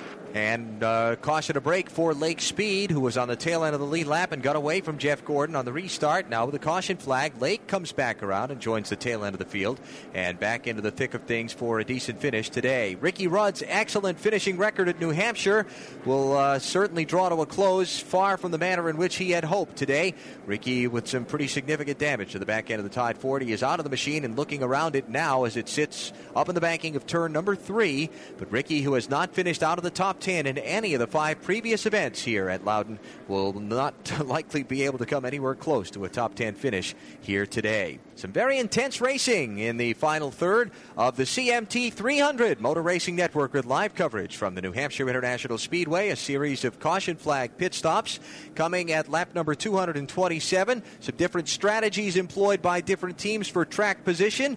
And uh, we'll talk more about that, who did what to try and gain their position on the racetrack when we come back. For now, though, caution for the fourth time in the race after Geoff Bodine and Ricky Rudd get together up in turns three and four. Rudd getting the worst of that, ending up into the outside wall. Ricky Rudd has climbed from his machine and is walking back to the garage area. As cleanup continues from the fourth caution of the CMT 300, we right now have 63 laps to go. The top five are Jeff Gordon, Ricky Craven, Ted Musgrave, Ernie Irvan, and Bill Elliott. And from the New Hampshire International Speedway, this is MRN Radio. Oh, oh, oh, O'Reilly. Save on your next oil change with five quarts of Valvoline Max Life motor oil and a MicroGuard filter on sale now for the same price as Valvoline conventional at $25.99. Extend the life of your vehicle and improve engine performance with Valvoline at O'Reilly Auto Parts. Better parts, better prices every day. Limit supply. See store for details. Oh, oh, oh, O'Reilly. Auto Parts. From the racetrack to the road home, fill up with Sunoco, the official fuel of NASCAR. Sunoco makes high quality performance fuels for the greatest drivers in the world, both on and off the track. Whether you are pulling up to the pump or experiencing the excitement of being at the track on race day, This will be a four tire change. They've already topped it off with Sunoco fuel. Side service complete. Second can of Sunoco fuel in. He's down and away. you can trust Sunoco to be the fuel that keeps you going. Capture the essence of racing and fill up with the official fuel of NASCAR, Sunoco. Back at New Hampshire International Speedway under the caution flag with 62 laps to go. Let's go to the garage and Ricky Rudd. Ricky Rudd has come from the accident scene in turns three and four. Ricky, first of all, are you okay? Yeah, we're in pretty good shape, really. Didn't uh, hit hard enough just to break some oil lines and stuff on the motor. Really kind of a wasted wreck. Everybody was bottled, was checking up, nobody was going anywhere. And Bodine decides he's going to drive in there. Geoff, that is, decides he's going to drive in there, make it three wide, and be a hero. And uh, anyway, it uh, didn't work out too good. A lot of damage to the Tide Ford. The rear end completely crunched in. Even have some damage on the front. The crew car isn't even off the wrecker yet. The hood is up, and uh, they're deciding what they're going to do. See if they can get Ricky out back on the racetrack. So that's the story from the garage as uh, Ricky Rudd's crew goes to work on his machine. Ricky back behind the wall as uh, only one car is out of the race thus far. Robert Pressley retired from the event after a crash at lap 198. David Green and Ricky Rudd now back behind the wall. Jeff Green, the only other driver that's even spent time behind the wall during the day. Otherwise, everybody has been on the racetrack uh, all event long. Just joining us, the first half of the event were dominated by Bobby Hamilton and Ricky Rudd, uh, Ricky Craven rather. They traded the lead between them six different times in the first 148 laps of the event. Ken Schrader also led the first couple of laps in the uh, Skoal Chevrolet from the pole. Other than that, it was Hamilton or Craven out in front all the way till a lap before halfway when Jeff Gordon moved out in front. Gordon then trading the lead off during a series of green flag pit stops with Mark Martin, Rick Mast, and Jimmy Spencer before Gordon moved out to a five second lead after that exchange of stops around lap 161. Then the uh, field tightened up some, and Ricky Craven was able to uh, run Gordon down, and Craven took the lead on a set of caution flag pit stops at lap number 200. Then Gordon took the lead back from Craven. Ernie Irvan took the lead from Gordon. Now Gordon back out in front of Irvan. You get the picture. There have just been basically a steady set of players trading the lead back and forth all afternoon long. This point, 25 drivers are on the same lap with the race leader. We're under the fourth caution of the event, and that is your race summary now as we have 60 laps to go. This mid race update sponsored by Sports Image. Dale Earnhardt fans, don't miss the 11th annual Dale Earnhardt Chevrolet Open House in Newton, North Carolina on Monday, September 29th. Make your plans to attend this exciting event with festivities including Dale Earnhardt, Ron Hornaday, Steve Park, and Dale Earnhardt Jr. autograph sessions, show cars, Sports Image souvenir trailers, fan club sign up, door prizes, and more. For more information, call Dale Earnhardt Chevrolet at 888 333 Dale. That's 888 333 3253. They got the track sweepers out there cleaning up turns three and four to get the racetrack in an excellent condition here for what we think is going to be a real knockdown, drag out finish, the way it's been most of the afternoon. 241 laps are on the board. A quick update from Jim Phillips. Geoff Bodine, who was involved in that little altercation up there a moment ago, he did come down pit road, Jim, but he's able to continue. He got uh, right side tires the first time, and so they would not lose a lap. He came back in, and they took uh, left side tires the second time around and so he does have four new tires. Let's talk to Ray Evernham a little bit. Ray, you got the lead, but the fight at the front has been vicious today. Yeah, you know, we, uh, we I don't think we could beat Ernie anyway, so we decided to just put gas in it. I wanted to keep the car up towards the front out of the traffic because anything can happen here. And, you know, we're going to take a shot. Uh, you know, if we get beat, I think we're going to get beat anyway, but uh, we've just got to try and keep that thing out of trouble. How's your car reacted today? Looked like it was better on the long runs. It seems like you anticipated this being a long run race. Yeah, it, it, it is a little bit better on the long runs. It's a little bit snug. Uh, we'll have to wait and see. Like I said, you know, Aaron, 28 cars been the car uh, all day. Uh, 43 was, and he had trouble. We're just going to have to wait and see, and, and hopefully we'll get the right brakes and stay out of trouble. That's the Ray Evernham crew chief for Jeff Gordon, who currently leads. And heard Ray talking about the strategy of just getting a little bit of fuel on that most recent set of caution flag stops at lap 227. A variety of strategies employed under that particular yellow flag. Ernie Irvan getting right side tires, many others just getting fuel only. Winston Kelly, uh, some of those in the center section of pit road where you're patrolling, just taking a splash of fuel as well. Yeah, those included Steve Grissom and Ricky Craven getting four tires was car of Jeremy Mayfield. Let's talk to Charlie Pressley, the crew chief on Steve Grissom's car.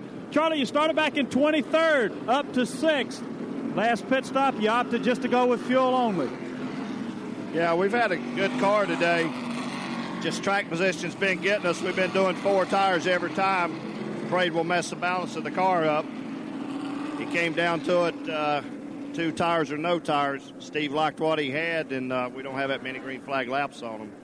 That was our best shot. How was the handling on the car during that short green flag run?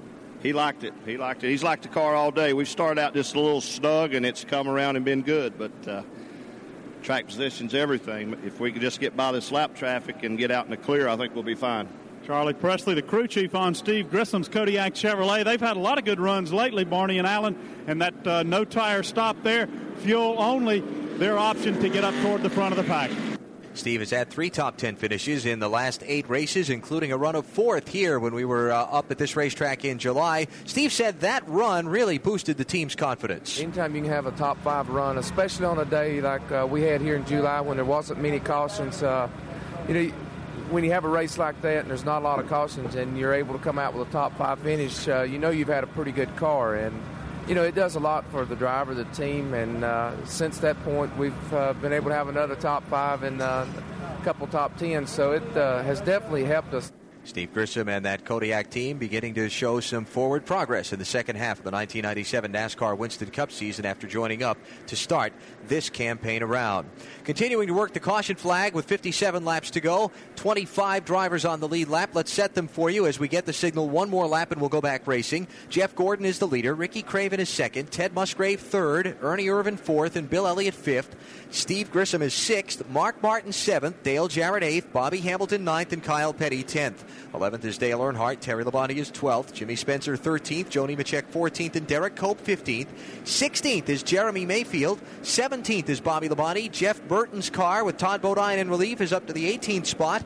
Got Rusty Wallace 19th. John Andretti 20th. The rest of the lead lap Rick Mast, Johnny Benson, Hut Stricklin, Geoff Bodine, and Lake Speed. And Barney looking down through that rundown. You can really see the effect of that pit strategy on the last set of caution flag stops. Guys that were back from 11th on down to 25th, all of a sudden up into the top 10, and some guys like Jeremy Mayfield who were in the top five, all of a sudden way back in traffic. Going to be interesting to see how this one shakes out as the laps are winding down. 56 laps to go as they get ready to go back to green here in just a moment. We told you the attrition rate had been very low. If you tuned in our broadcast late, only a few cars have had problems. Ricky Rudd, the latest of those, uh, got into the wall over in turn number three. He and Geoff Bodine getting together over there. Bodine able to continue. Robert Pressley out of the event right now. And Jeff Green's car behind the wall with brake problems. Other than that, everybody else is on the racetrack. 245 laps will be on the board as they cross the line. That's when they'll go back to green flag racing. Pace car down on the apron of the racetrack, getting in behind pit wall. Jeff Gordon is the leader. First car a lap down to the inside. Michael Waltrip again.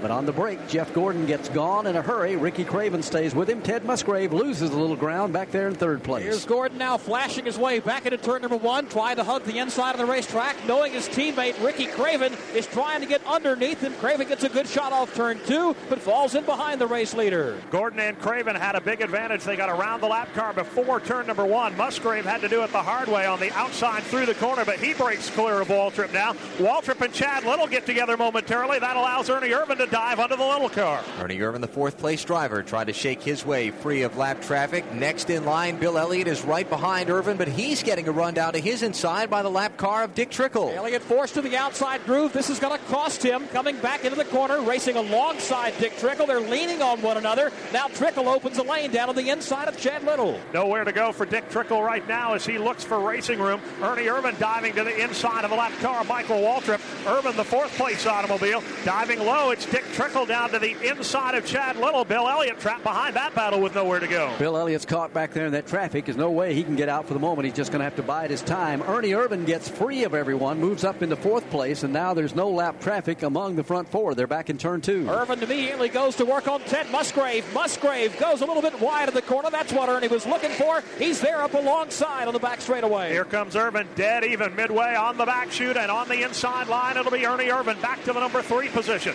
Musgrave looking down to the inside as Irvan drove it in a bit too deep. Musgrave wants third back, but he won't get it as they hit four. In fact, the back end breaks loose and wiggles a little bit off the corner, and Musgrave will lose a couple of car lengths to Ernie Irvan. Here's a run up to the inside of Bill Elliott for fifth by Steve Grissom in one. Grissom makes the move to the inside because Elliott was boxed in behind Chad Little, had nowhere to go. Now Elliott sees a challenge from Mark Martin. He'll squeeze down to the inside off turn two. The gas only stop got Grissom in the hunt. Now he'll try and do the rest as he races hard down to the inside of the left car of Chad Little. Now puts the nose underneath the Michael Waltrip car. Grissom trying to make his way to the front. Troubles for Ted Musgrave. He was running among the top five just a few laps ago. Now he is on the apron of the racetrack heading toward pit road after losing several positions the last couple of laps around. Jim Phillips, what's wrong? It's a dead battery.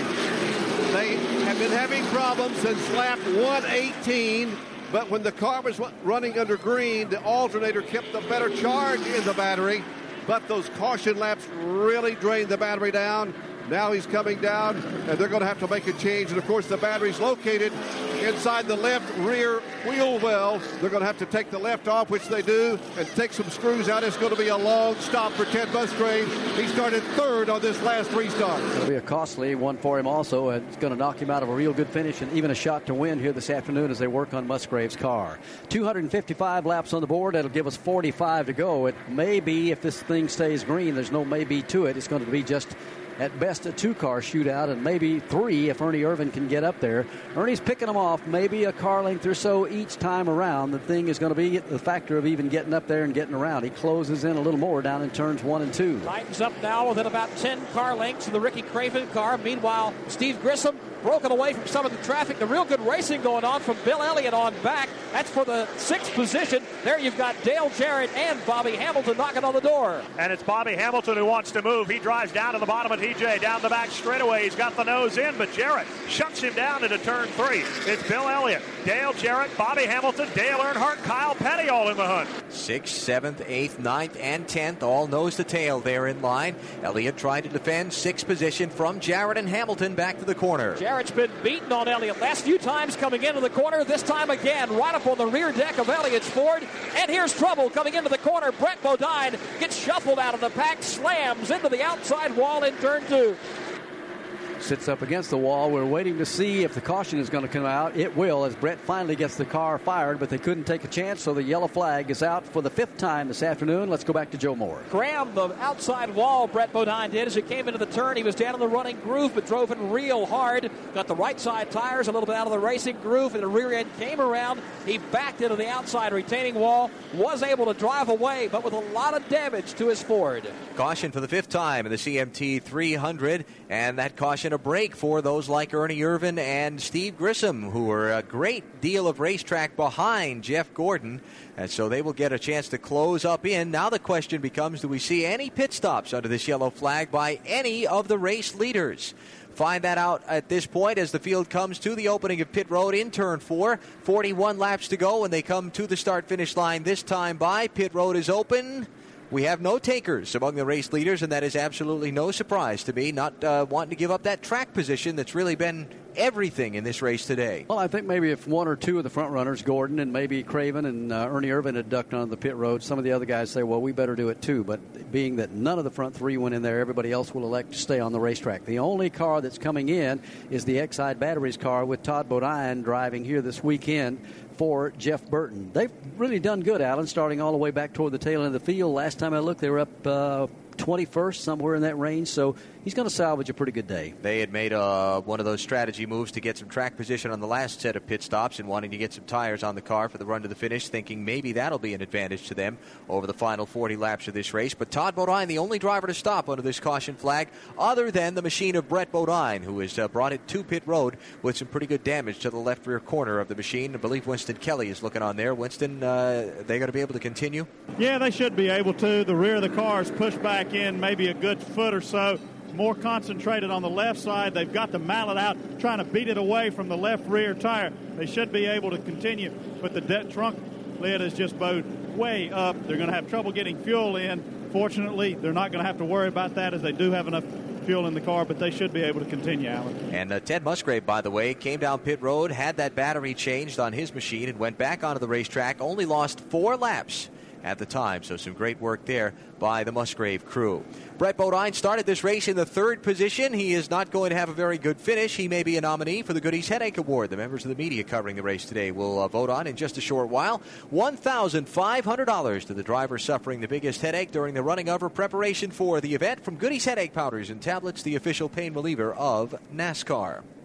Well, the overcast beginning to move in here at the Speedway. We've had bright sunshine all afternoon. In fact, it got very warm out there. The temperature was forecast to go up into the low 70s. It probably got a little bit warmer than that. Now the overcast clouds beginning to move in, going to cool this racetrack down. That might make a little difference because this racetrack very subject to weather changes uh, affecting the cars quite a bit, as we saw in qualifying the other day and a couple of other things. But so far, as you said, Allen, without that caution flag, it was going to be a three car shootout at the finish. Now there's going to be a big break for some guys that can get up there, but even getting up there, can you stay with those front three as good as they've been all day? And I think the critical point here, Barney, as the field gets the signal that we'll go racing in one more lap and they begin to double up, is the lap traffic.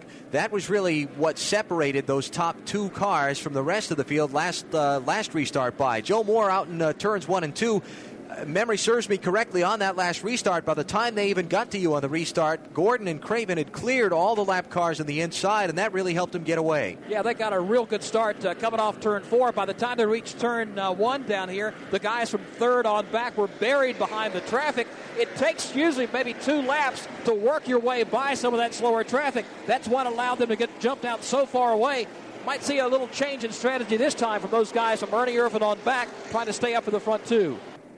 So that the scene now is we're about a half a lap away from going back racing. Got 24 drivers on the lead lap. Jeff Gordon, Ricky Craven, Ernie Irvan, Steve Grissom, and Mark Martin are the top five. Dale Jarrett, Bobby Hamilton, Bill Elliott, Dale Earnhardt, and Kyle Petty in position 6 through 10. 11 to 15, Terry Labonte, Jimmy Spencer, Jeremy Mayfield, Derrike Cope, and Bobby Labonte.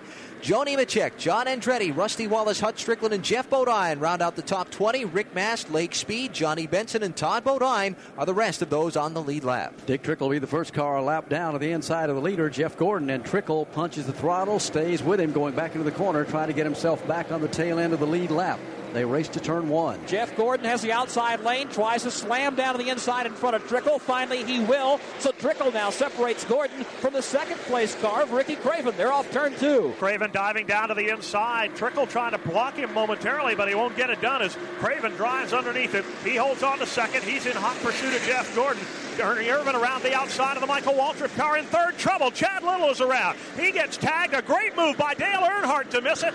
Little goes 360, punches the throttle, and he's gone. No caution at this point. Chad Little racing alongside fourth place driver Steve Grissom at the bottom of the racetrack. Had the car come out from under him, spun in traffic. Everybody misses him, and everybody gets away. And now the race for second is onto the backstretch. Down on the inside, it's Ricky Craven. On the outside line, the lap car of Dick Trickle. Right behind Craven is Ernie Irvan. While this is all happening, Jeff Gordon beginning to sneak away. He's up by 12 car lengths. Jeff Gordon got a good advantage. Ricky Craven slips coming off turn number four, and diving underneath him goes Ernie Irvan trying to take second place away. They race door to door to turn one. Craven may have got some damage last time in turn two. He and Dick Trickle got together. Now it's costing as Ernie Irvan goes by, grabs the second spot. Craven falls in line behind him in third. Jeff Gordon with Trouble the in turn two. Now Sterling Marlin gets turned around. Jimmy Spencer T-bones him. Marlin now with Terry Labonte. Kyle Petty slams the outside wall. They all clear on the back straightaway. Now fire out of the rear of Terry Labonte's car. Terry Labonte's car catches fire as he apparently has ruptured an oil line or a brake line or something of that point. The car sitting on the inside of the back straightaway off turn two. Back to Joe Moore. Jimmy Spencer trying to make a move on Sterling Marlin coming into the corner. He got into the side of Marlin, spun him around.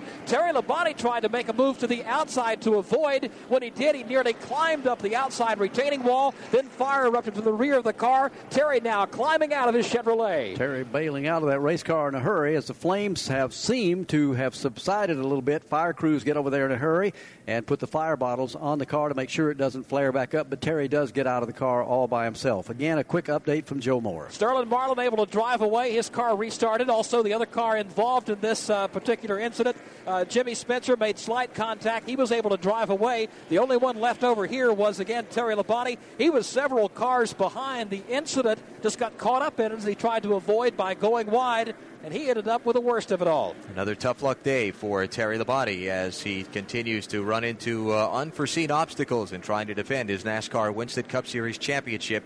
Only got two cars in the garage at this point in the race. It is not going to be a good finish for Terry here at New Hampshire today. We've been kind of waiting for one of those. I could not believe anybody else didn't get collected when Chad Little spun around in the middle of traffic after the last restart over there in the middle of three and four, Barney. Uh, just some great moves by drivers to miss that. This one, though, will catch up uh, several more people in the process. Yeah, and also I think Derrike Cope might have gotten some of that. We've seen a little smoke off his car as he is diving onto pit road right now. Kyle Petty involved in it just a moment ago. He'll bring his car down as the crews will take a look at it as they continue to work on Sterling's car, hopefully so he can finish here this afternoon. Barney, also Jeremy Mayfield got a good bit of damage from that. We talked about what a great run he was having today. The right side sheet metal is peeled from the front of his car.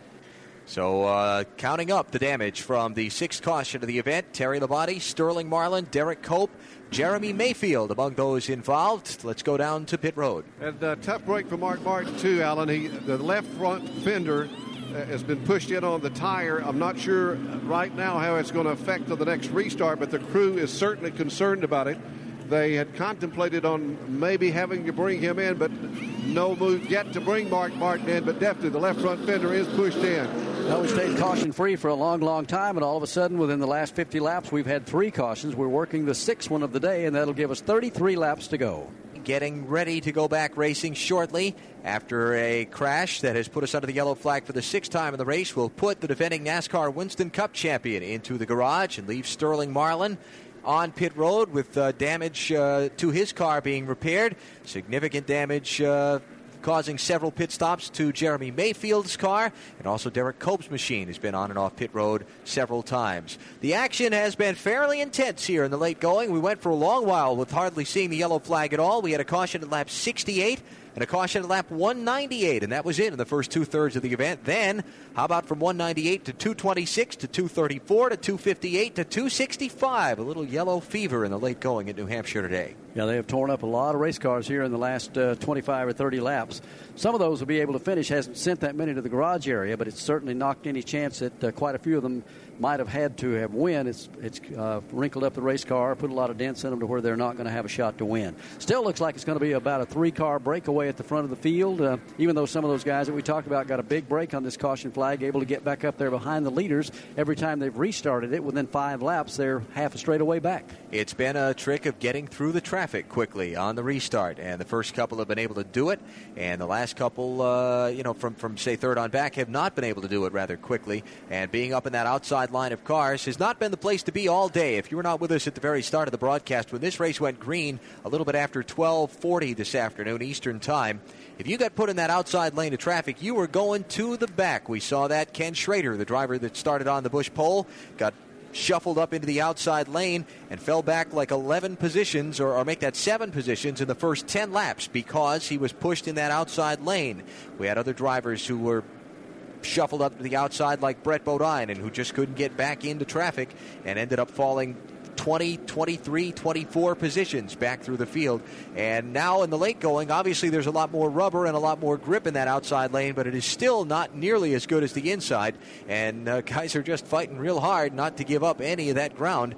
Uh, there's really not a lot of give and take out there. And a big problem, too, is the lap cars here start down on the inside lane. So if the leader gets a little clear sailing, maybe second place car, they can tuck up there real quick in behind them, and then you've got lap traffic between the lead two or three cars and the guys trying to get out of the field. Situation right now, there will be 28 laps to go when they come back around. They're about to get the green flag and settle the CMT 300. Jeff Gordon is a leader. Ernie Irvan's had a strong car all day long. You heard uh, Gordon's crew chief a little bit earlier say that Ernie Irvan was the man they were most worried about as far as winning this race. Ricky Craven's had a great car all day long. He's had his problems off and on, but he's managed to stay right up there. He'll restart third, fourth to Steve Grissom. What an outstanding run for him.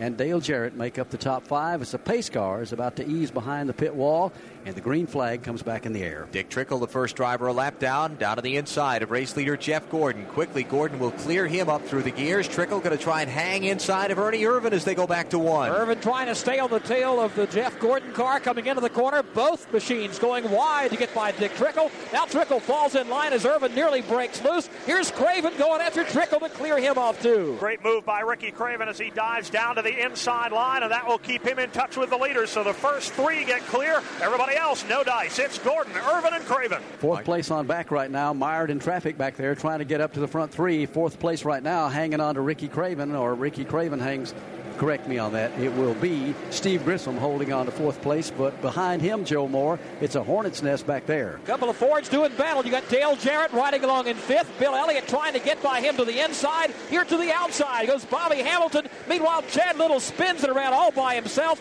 In turn number two, everybody makes evasive moves to the inside. Stay under the green for the moment as Chad Little fires his machine up, doesn't hit anything, and rolls on away. Off of turn four comes Jeff Gordon with about a three car length lead on Ernie Irvan. Let's go down to the garage and Mike Bagley. Terry Labonte has just walked from the infield care center. Terry, first of all, are you okay? Yeah, I'm fine. It's, I'm all right. What happened out there is a scary ride in turn two for you. Well, somebody got tangled up there in front, and a couple guys got crossed up or something, and the four car spun. And I thought I had him missed, and he came back across the track and caught me in the left front, and I hit the wall. And just one of those deals, tough deal. I think we're going to have a, a decent finish, you know, and try to salvage something out of a terrible week, but uh, didn't happen. That's Terry Labonte walking back to his damaged Kellogg's Cornflakes Chevrolet right now. Really been an up and down season for Terry Labonte and the Kellogg's team. Right now at the front of the field, a two-car breakaway. It's back in turn one. Challenge for the third spot. Steve Grissom has caught Ricky Craven, raced with him down the front straightaway, used the inside lane as usual, and Grissom now advances to third. Craven beginning to struggle. First, the lap car of Dick Trickle working underneath him. Now, Steve Grissom going down to the inside, but it's a two-man race at the front of the pack. Jeff Gordon, a car length back to Ernie Irvan. And about a second back to Steve Grissom, the third place driver. Craven behind him in fourth with some pressure now from Dale Jarrett in fifth and a car length back to Bill Elliott in sixth and Bobby Hamilton in seventh right on his back bumper. They go single file to one. Racing for the sixth position. Let's follow this one back into turn number one. Bill Elliott struggling to hold his Ford down low while Bobby Hamilton's Pontiac pouncing all over the racetrack. Here's Hamilton flaring down to the inside. Three wide on the back straightaway as Dale Jarrett fights his way to the inside of Ricky Craven. Craven tried to run him to the bottom of the racetrack. Now Jarrett goes high in three. They're three wide. Craven back underneath him. Bobby Hamilton to the inside on Jarrett.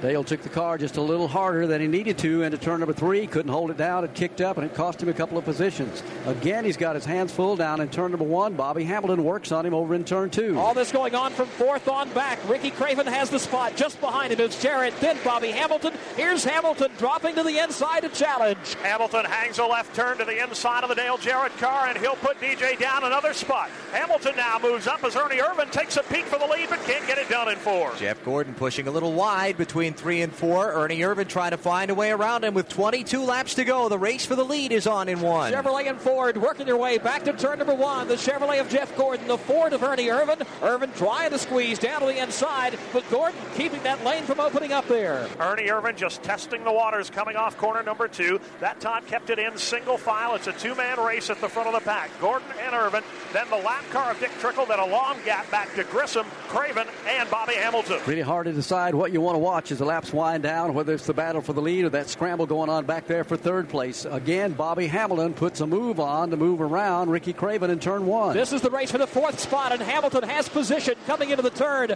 The position being the inside lane. He'll flash by and grab the spot. Craven quickly gets back down in front of Dale Jarrett. Craven, who had led so long at the early part of the race, now forced to play some defense as here comes Dale Jarrett down to the bottom on Craven. Craven holds him off into turn number three, so it's Grissom, Hamilton, Craven, Jarrett, and Elliott.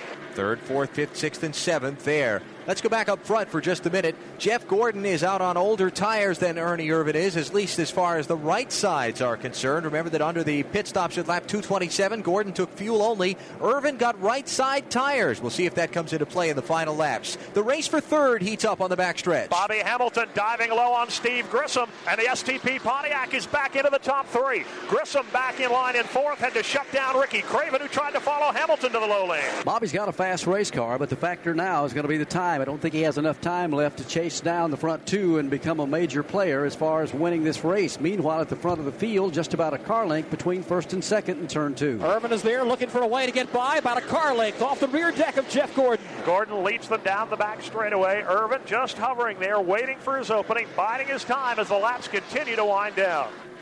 Work their way up off of turn number four. There'll be 18 laps to go as they come to the start finish line. Two car lengths between Ernie Irvan and Jeff Gordon. Bobby Hamilton has left Steve Grissom after taking third away. Grissom still got Ricky Craven and Dale Jarrett, Bill Elliott all bunched up tightly behind him as they go back to one. Single file from fourth on back. It's like a freight train here with Steve Grissom at the head of the pack, trying to hold off Ricky Craven. Craven trying to hold off Dale Jarrett. No one stepping out of line for now. Craven takes a peek down to the inside, but he won't have the horsepower to get it done this time. It remains Grissom, then Craven, then Jarrett, then a car length back to Bill Elliott, and Dale Earnhardt trying to get into it now. We are back under caution in the CMT 300. Geoff Bodine spinning off of turn number four as he went into turn number three. He and Kyle Petty were racing pretty hard for a spot there, Dave Moody. They were indeed, and they were leaning hard on each other. Petty got into the back end of Geoff Bodine, got him a little bit sideways. Bodine straightened it out. Petty got into him again, and then it looked like both of them just plain lost patience and just started leaning heavily coming off four, and Bodine went around.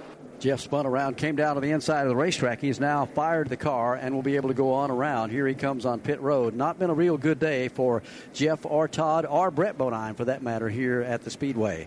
Geoff going down, trying to get his car repaired, maybe pull some sheet metal out and salvage some kind of a finish. He certainly gets the Perseverance Award, Barney. This is the fourth caution that Geoff Bodine has been involved in today, and yet he really has, he's never been off the lead lap all race long. And so you got to give the tip of the cap to Geoff and uh, and that whole QVC racing team for just keeping after it all day long. He got nipped by uh, Jeff Gordon, spun back at lap number 68. Uh, Geoff also was involved in a spin at lap number 234, and uh, there was one other one that he was involved in when there was no caution that was thrown. He did a flying 360 and continued on away. So perseverance definitely the name of the day for Bodine and that race team. Leaders all will stay on the racetrack under this caution flag. Only lead lap cars to come down for stops would be Bobby Labonte, Jeremy Mayfield, Geoff Bodine, and here is uh, Todd Bodine in the uh, Jeff Burton car coming in. And uh, those stops now under the caution flag with 14 laps to go. Let's cover them first with Jim Phillips. Well, on this end, we've got Bobby Labonte, who had the right front fender pushed in on the tire. I think that's the reason he pitted. Now they're changing all four tires to try to get some track position, track bar adjustment. Geoff Bodine is in. They changed the right side tires. Now they're changing the left side. The damage is concentrated on the deck lid and the rear spoiler of the Bodine Ford. And the tires are changed, and uh, let's see how much damage he's got. And the spoiler is still up and intact, so he should be all right. And a quick update from Winston Kelly. On Jeremy Mayfield's car, he was involved in that last accident. A lot of damage to the right front of the car and down the left side of the automobile. They were working up underneath it just to try to get the handling a little bit more comfortable for Jeremy for these last 14 laps. Mike Bagley is with the Western Auto Mechanic of the race. Mark Reno, congratulations. You're the Western Auto Mechanic of the race. Well, I appreciate that. That's a pretty big honor. Uh, we've had a pretty uh, long day. It's been pretty exciting for us. Passed a lot of cars today. Uh, that Texaco car has uh, been hauling the mill pretty much all day. Let's talk about your pit strategy. The last time you came down pit road, you took two tires when everyone took gasoline only. Why the two tires? Well, we probably could have done a gas and go, uh, but you know Ernie doesn't have a real good history of saving his tires and stuff. So we thought if we could have a little fresher tire, that it might help us in the end. And we're back. Well, you know, I know we came in late and went back, but uh, Gordon's evidently going to make us fight for it. But uh, we're hoping that he understands he's got more to lose than we do. So we're going to race him really hard.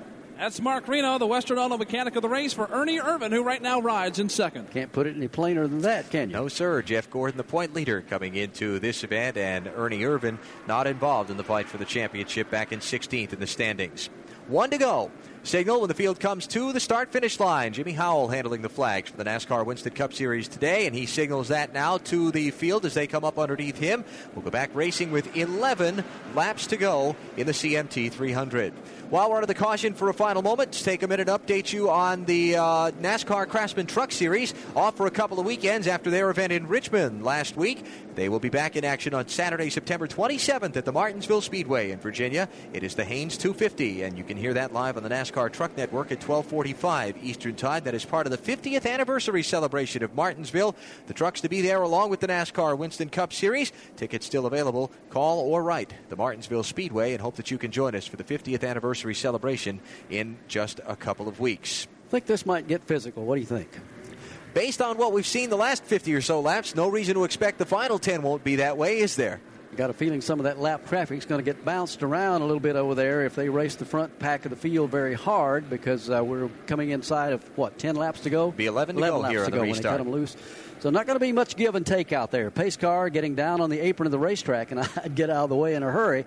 The way this one's been for the last uh, 20 or 40 laps here. Here they come down to the line. Dick Trickle again, the first car, a lap down to the inside of leader Jeff Gordon. Green flag goes in the air. Trickle, as usual, tries to get up back on the tail end of the lead lap, and he races the leader to turn one. But Jeff Gordon is quicker coming into turn number one. He will clear Dick Trickle. Now second place Ernie Irvan. He'll have to race alongside Trickle. Trickle's car breaks loose. Irvan up alongside, still not clearing him yet.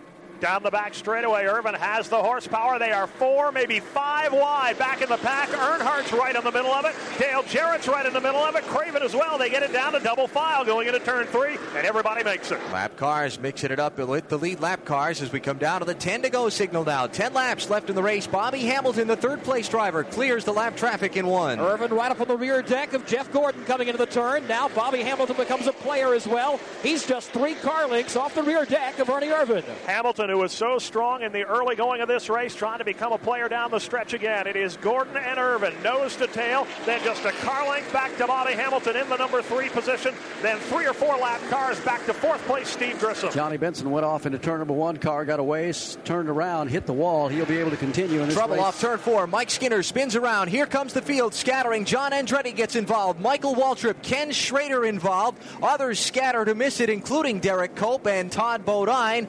And we see the caution flag for the eighth time in the CMT 300. Barney was just describing Johnny Benson getting spun around up in turns one and two. He got away okay. Let's follow the race back to the caution flag now as the leaders come off turn four. Work off the corner. Jeff Gordon trying to hold off Ernie Irvan. He puts a run on him, but he won't be able to make it. And Gordon will retain the lead. Coming across the line, second, Ernie Irvan, and Bobby Hamilton third. And Mike Skinner spins again, coming into turn number one, trying to gather the car back in. Spins down to the inside of the racetrack as smoke pours from the back of the Chevrolet. Again, Kenny Schrader involved, Michael Waltrip involved, and Mike Skinner involved. A lot of smoke out of Mike's car, just limping down the back straightaway, hoping to get to pit road, maybe peel the sheet metal away so he can finish here with just nine laps remaining. Here's Schrader on the pit road. A lot of smoke out of his car, a lot of sheet metal damage to the front of the machine as he heads down toward Jim Phillips. I'm telling you, Barney, it's been moved back about a foot on the front. The air dam is up off the ground, but uh, it's sheet metal damage. Uh, he does have some oil lines uh, that, that have uh, been knocked off of his engine because there's a lot of oil flowing up around the fenders and the tires of Kenny Schrader's Chevrolet. And Michael Waltrip's also in a lot of damage to his Ford. And uh, here comes uh, Skinner down the pit lane. Uh, damage uh, concentrated on the left front and the rear of his machine. He also has some oil lines that look like they could be off the engine. Yeah, the report is right now there is a significant amount of oil been dumped on the racetrack, and the cleanup crews have been dispatched uh, two, three different trucks all around the speedway here to try and start putting oil dry down. See if we can't finish this race under the green flag. So spins at opposite ends of the racetrack. Johnny Benson gets sent out of traffic, bounces off the wall in one. He keeps going. And while he's getting back up to speed off of turn four, Mike Skinner gets turned around, collects Michael Waltrip and Ken Schrader, among others. And we uh, see the yellow flag waving for the eighth time in this CMT 300, now with just seven laps to go. Well, I wouldn't bet a nickel on anybody winning this one except maybe the pace car. The way it's uh, shaped up here for the last half hour, it is unreal. Eight laps to go when they do get back in just a moment. Jeff Gordon is the leader. Ernie Irvan has managed to almost tried to take the lead away just before they raced back to the caution a moment ago. Couldn't do it. Still hanging in there in third, a strong Bobby Hamilton. And lining up in fourth position when they get ready to go back to green, Steve Grissom, followed by Ricky Craven. Not over yet. No, it is uh, certainly not. But Ernie is, uh, and and I guess maybe a key factor to point out at this point, Barney, will be we've talked so much about the restarts the last couple times. This will be a single file restart this time. There'll be no lap traffic around the race, lead, race leaders because we're inside of ten to go. So it'll be Jeff Gordon and Ernie Irvan and Bobby Hamilton with the clearest shot they've all had at each other yet because there'll be no lap traffic to work their way around. So that is uh, another key factor. We'll keep it top of mind here when we get ready to go back racing in a few more laps, most likely because they are right now dumping large quantities of oil dry around the speedway after the uh, problems on Michael Waltrip and Ken Schrader, along with Mike Skinner's cars that uh, scattered quite a bit of liquid around the speedway. Well, should be uh, an interesting shootout to the finish here as we get ready to go back racing. There'll be 21 drivers on the lead lap who will be lined up single file at the head end of the field, all with whatever distance we have left to go in the race between themselves in their final finishing position at the checkered flag. Jeff Gordon, Ernie Irvan, Bobby Hamilton, uh, Steve Grissom, Ricky Craven, Dale Jarrett, Dale Earnhardt, Jimmy Spencer, Mark Martin, and Rusty Wallace will be the top 10 of those uh, lead lap drivers when we do see the restart before the finish. Biggest chunk of oil they dropped down was right here where the accident happened, coming off turn number four, and collected all those machines. The trucks have been dumping stay dry there. You can see big black splotches of oil going all the way down to turn number one, and they have been putting oil dry on it to get it all dried up around this racetrack. To hopefully we can conclude this one under green. I want to see this one finish under green. Yeah, yeah, I would like to also, and uh, I think it will. They're making pretty good progress here on the cleanup, and uh, hopefully we'll be able to get back racing with two or three laps to go anyway uh, in the event.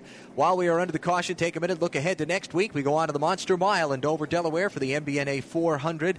Barney, the uh, Dover races uh, have always have been pretty intense lately. I think that's the thing that we we come to think of when we start thinking about Dover next week. After they concreted the racing surface, it really was kind of a narrow racing groove for a while. But these last couple of races we've had there, the concrete surface really began to come into its own. Two and, and three lanes on the racetrack now, and we've seen some pretty good racing there these last couple times. They haven't had that much trouble racing door to door up there, and as you said, two wide is fairly common at Dover, and three wide on occasion. Uh, if it gets kind of touchy up there, there's always some exciting racing. That's where we'll be next week and uh, kind of looking forward to getting up to Dover. They have, uh, of course, it'll be 400 miles. That'll make a little difference uh, for some of the teams, they say. Be a little bit more of an intense sprint for the uh, teams. The the log and laps part of the day is gone now, and uh, they will be going hard at it from start to finish in the MBNA 400. That's next Sunday at noon Eastern time on MRN Radio from Dover, Delaware. Coverage begins Friday at 3 Eastern with Busch Pole qualifying. We'll also have a special edition of NASCAR Live Friday night presented by Fleetwood RV, 7 o'clock Eastern. Rusty Wallace among the guest list, and then next Saturday the MBNA 200 for the NASCAR Busch Series at 12:45 Eastern Time, upcoming on MRN Radio. Don't forget Martinsville, Virginia, and the Hanes 500, September 28th. Talladega, Alabama, and the DieHard 500 on October the 12th. And Rockingham, North Carolina's AC Delco 400, October the 26th, as well as Phoenix, Arizona's Dura Lube 500 on November 2nd. All of those broadcasts upcoming over the next month and a half on Motor Racing Network pushing Michael Waltrip's car back up pit road, and looks like they're going to take it back to the garage area. So he will not be around when the checkered flag comes down. Some four laps from right now. Mike Skinner went back onto the racetrack, now comes back onto pit road. We're looking at the safety trucks as they go around the speedway, still dumping a little stay dry right at the bottom of the groove up in turns three and four. They put down a big bunch of it here in the front straightaway. So we still got uh, plenty of time to have at least a couple of laps under green. We uh, hopefully will be able to get back racing with what now looks like uh, two laps to go. I believe the field is going to run another lap under caution and uh, then be given the restart when they come back around the time uh, after that. So that is the uh, setting now, as right now they're working to align all of the lead lap cars in single file formation at the head of the field. Inside of 10 laps to go, there'll be just the 21 that are on the lead lap by themselves, no lap traffic around them, inside or outside. And yes, indeed, the signal at the start finish line one lap and we'll go back racing. So we will have a two lap sprint to the finish of this CMT 300 with Jeff Gordon needing two more laps around over Ernie Irvan to score his 10th victory of this season and extend his lead in the NASCAR Winston Cup Championship standings. And we may see some more sparks fly a little bit further back in the field also in some of these cars that have really had to fight to stay up there all day long. But for Jeff Gordon, his main uh, concern right now is can he hold off at least a couple of cars that have been able to stay up there with him for the last hour here at the New Hampshire International Speedway in the form of Ernie Irvan and Bobby Hamilton. They both had good, strong race cars. Steve Grissom going to have a shot at them right now, also, along with Ricky Craven and Dale Earnhardt up there, and Dale Jarrett. That's your top seven, followed by Jimmy Spencer, Mark Martin, and Rusty Wallace that make up the top ten. Yeah, I don't think we want to count Hamilton out of this. He has looked strong in the last going after getting by Grissom. He just was a long ways behind the front two and not in position to try and put a move on. He could become a factor as well. Time to settle it. Two more laps, two more miles in the CMT 300 when they come off of turn number four and the green flag waves. They will complete the 298th lap. And Jeff Gordon, Ernie Irvan, Bobby Hamilton, Steve Grissom, and Ricky Craven, along with Dale Earnhardt, Dale Jarrett, Jimmy Spencer, Mark Martin, and Rusty Wallace. Those are the top 10 drivers now. Those will be the people scrambling for those positions at the front of the field over the final two trips around the speedway. Going to be interesting to see who gets the good restart. Pace car is off the corner down behind the pit wall. Jeff Gordon pushes the throttle, heads for turn number one. Green flag goes in the air. Ernie Irvan will be able to stay with him as they work their way down into the corner. Irvan less than a car length behind Gordon, closing in even more as they come into turn number one. Right behind them now, you've got Bobby Hamilton in third, Steve Grissom in fourth, back for about seventh. Dale Jarrett goes wide to get by Dale Earnhardt. Jeff Gordon with a car length in hand down the back straightaway, make it two now over Ernie Irvan, another two back to Bobby Hamilton, then five back to Grissom. It's going to be a three-man race. Everybody drifting high in turn three. Three car shootout for the win here at New Hampshire. Down to the line, white flag comes up in the air for Jeff Gordon. Ernie Irvan is two car lengths behind. Bobby Hamilton is five car lengths behind. They're back in one. Chevy, Ford, and Pontiac coming back into turn one while Rusty Wallace takes a spin on the main straightaway. It is Gordon leading the way by a car length over Ernie Irvan. Final time down the back straightaway. Jeff Gordon leads them down right up against the outside retaining wall. Dives it low. Now down into turn three. It's Gordon and Irvan heading for the checkerboards at New Hampshire. Rusty Wallace fires and moves from where he came to rest in the main straightaway as off of turn four to the checkered flag. Flag. Jeff Gordon will hold off Ernie Irvan, and Jeff Gordon will win the CMT 300, his 10th victory of the NASCAR Winston Cup Series season, surviving a wild final 70 laps of this event.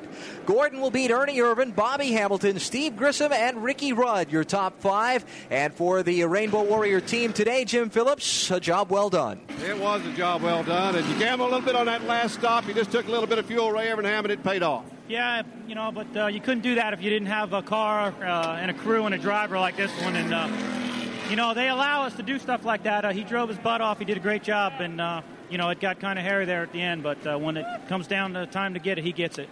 He sure did. 10th win. Thank you. And they head to victory lane. And we'll be going to victory lane very shortly, and we'll talk to some of the other top finishers in a minute. Grunt style. The American fighting spirit is in everything we make. We are 500 patriots and veterans strong, bringing clothing manufacturing back to the United States of America. Always moving forward, never retreating, never giving up.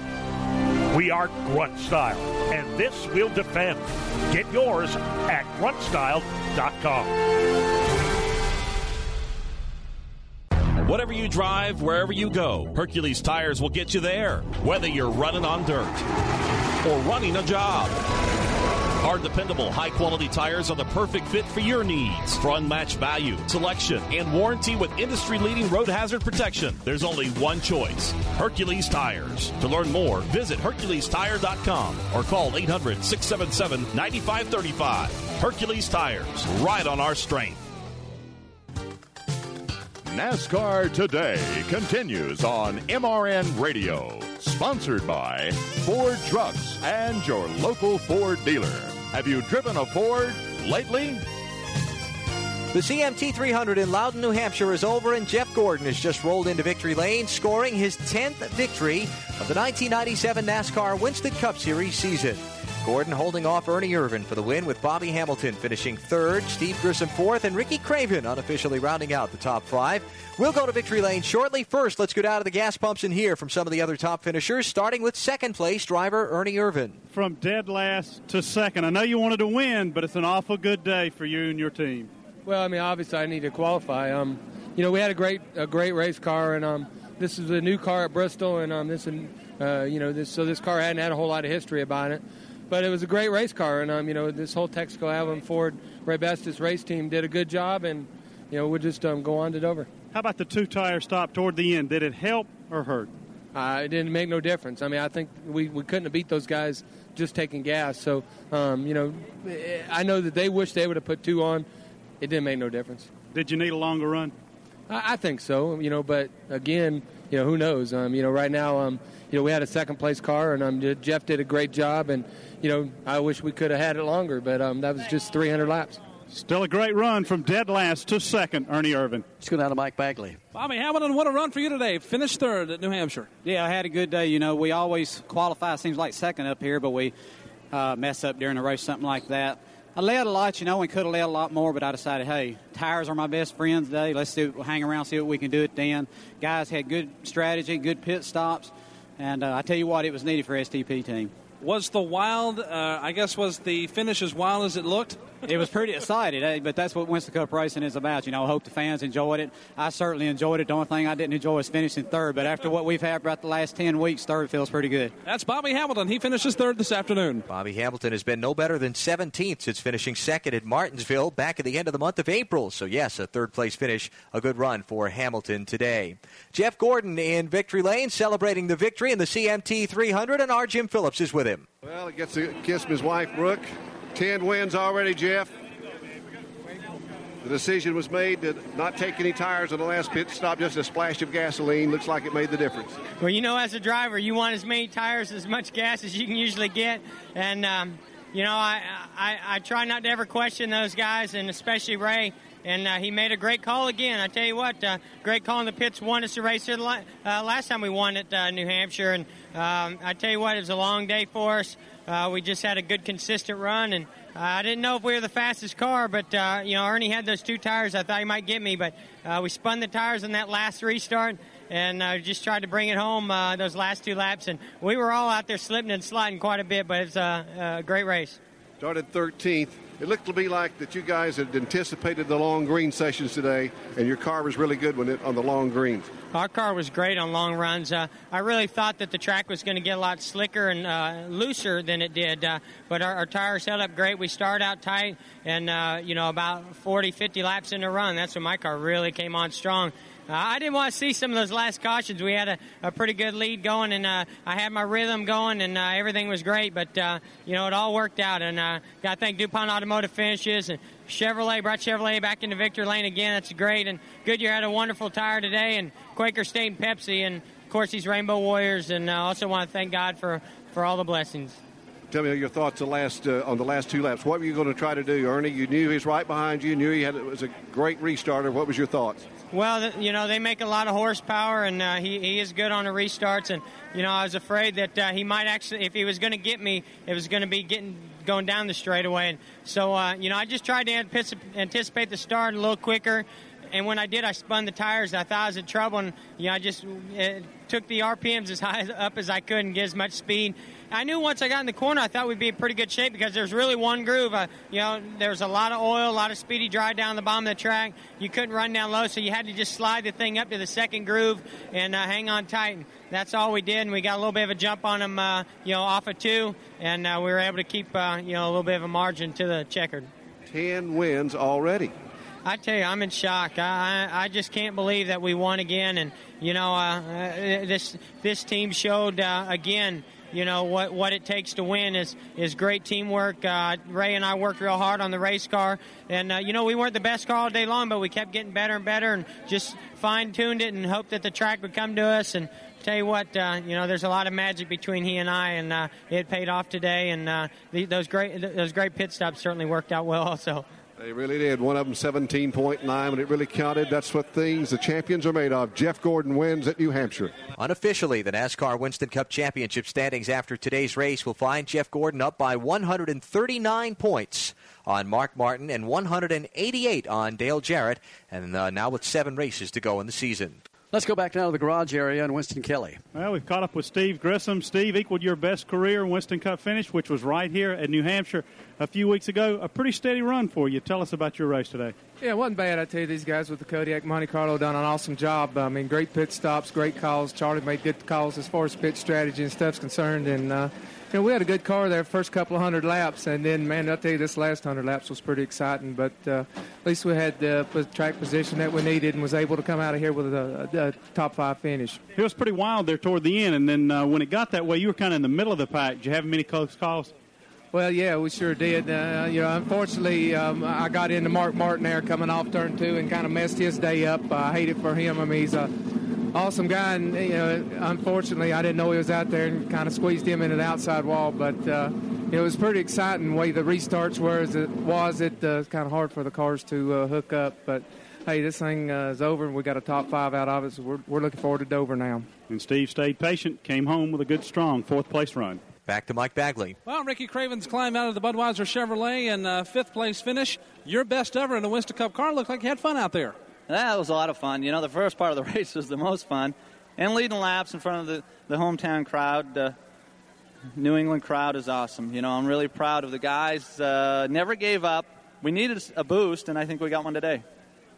You commented a few minutes ago, and uh, some of the other guys were talking about surviving the last 70 laps. How did it look from uh, where you sat? It was a completely different race. You know, the first 150, 200 laps were uh, very predictable The last 50 to 70 laps were very unpredictable. And, uh, you know, it looked like we were on a quarter mile racetrack mixing it up, swapping paint. But that's what the fans come for. And I don't mind getting in the middle of that stuff, but uh, it would have been nice to have done it for the win. That's Ricky Craven. He finishes fifth here at New Hampshire.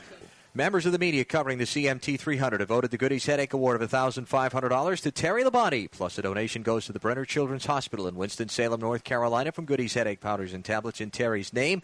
Terry involved in an accident while running on the lead lap back at lap number 265. It's going to cost him a 41st place finish and a lot of NASCAR Winston Cup points today. Let's take a look at the way they ran.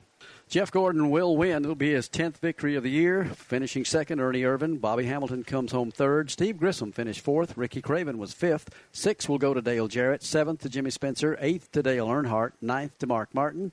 Making up the top 10 is Hut Stricklin. Eleventh to Bill Elliott. Kyle Petty finished 12th. Thirteenth to Joe Nemechek. 14th to Jeff Burton, although Todd Bodine did most of the driving here today for him.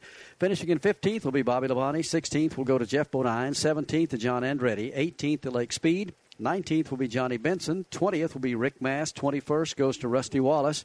22nd to Derrike Cope. 23rd to Dick Trickle. Ward Burton finished 24th, and Robby Gordon make up the top 25. 26th will be Jeremy Mayfield. 27th, Kenny Wallace. Chad Little, 28th. 29th to Dave Marcis.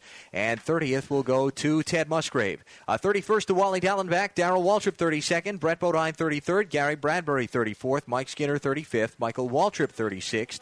Ken Schrader 37th, Jeff Green 38th, Sterling Marlin 39th, and David Green 40th. 41st to Terry Labonte, Ricky Rudd 42nd, and Robert Pressley finishes in the 43rd position. Time of the race, 3 hours, 10 minutes, and 47 seconds. 16 lead changes among eight drivers. Eight cautions slowed the race for 48 of its 300 laps, and Jeff Gordon led the most laps on the day, and that is the summary of today's CMT 300. And again, unofficially, it'll be 139 points between Jeff Gordon and Mark Martin in the NASCAR Winston Cup Championship standings after today's race. The official numbers put out by NASCAR first thing, uh, about 10 o'clock, I should say, instead of first thing on Monday morning.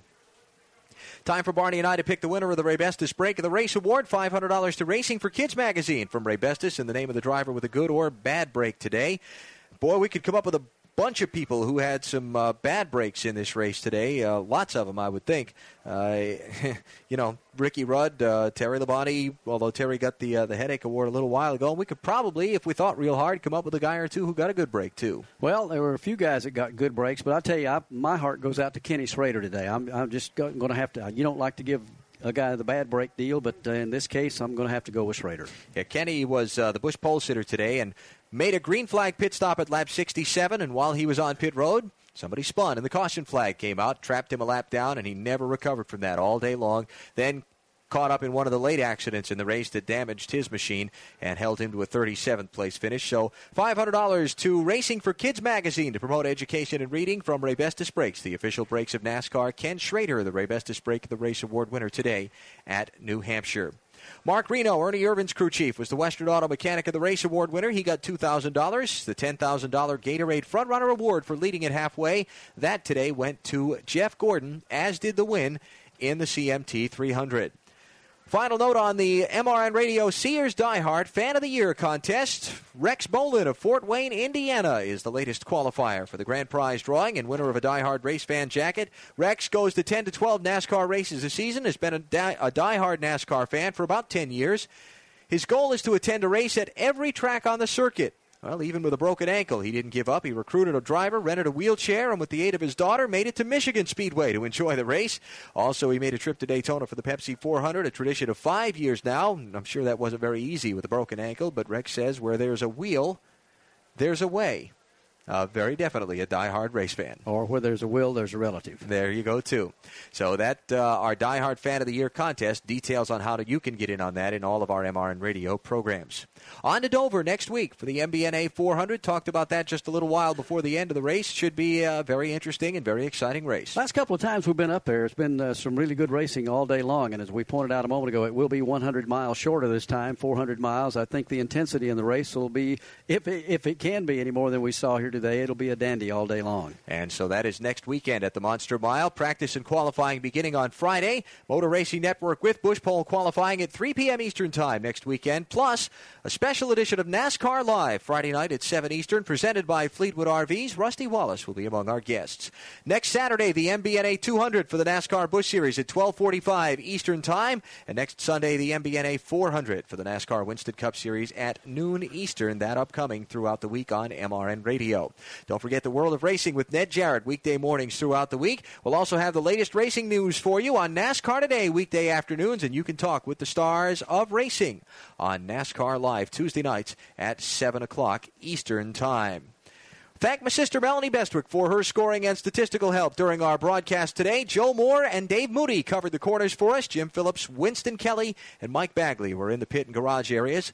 And now for Barney Hall, Allen Bestwick saying so long from New Hampshire, where Jeff Gordon has won the CMT 300.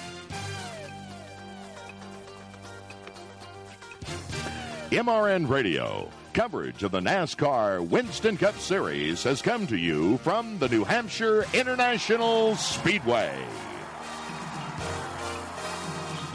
The executive producer of MRN Radio is John McMullen, Assistant General Manager Mark Williams, Chief Engineer Harry Howard, Operations Manager Cameron Smith, Marketing Services Stephanie Ellis, Broadcast Coordinator Sandy Good, Affiliate Relations Cheryl Marzello and Peter DeGiorgio, Remote Operations David Brad, Production Assistants Michelle Tomlinson and Robin Vandegraff. This is Rick Lewis. This broadcast was a production of MRN Radio, a division of International Speedway Corporation. MRN's Throwback Thursday has been brought to you by Hercules Tires, right on our strength, and by Sunoco and Grunt Style. Throwback Thursday can be found on demand at MRN.com, iTunes, Google Play, and SoundCloud. Throwback Thursday is a production of the Motor Racing Network, all rights reserved.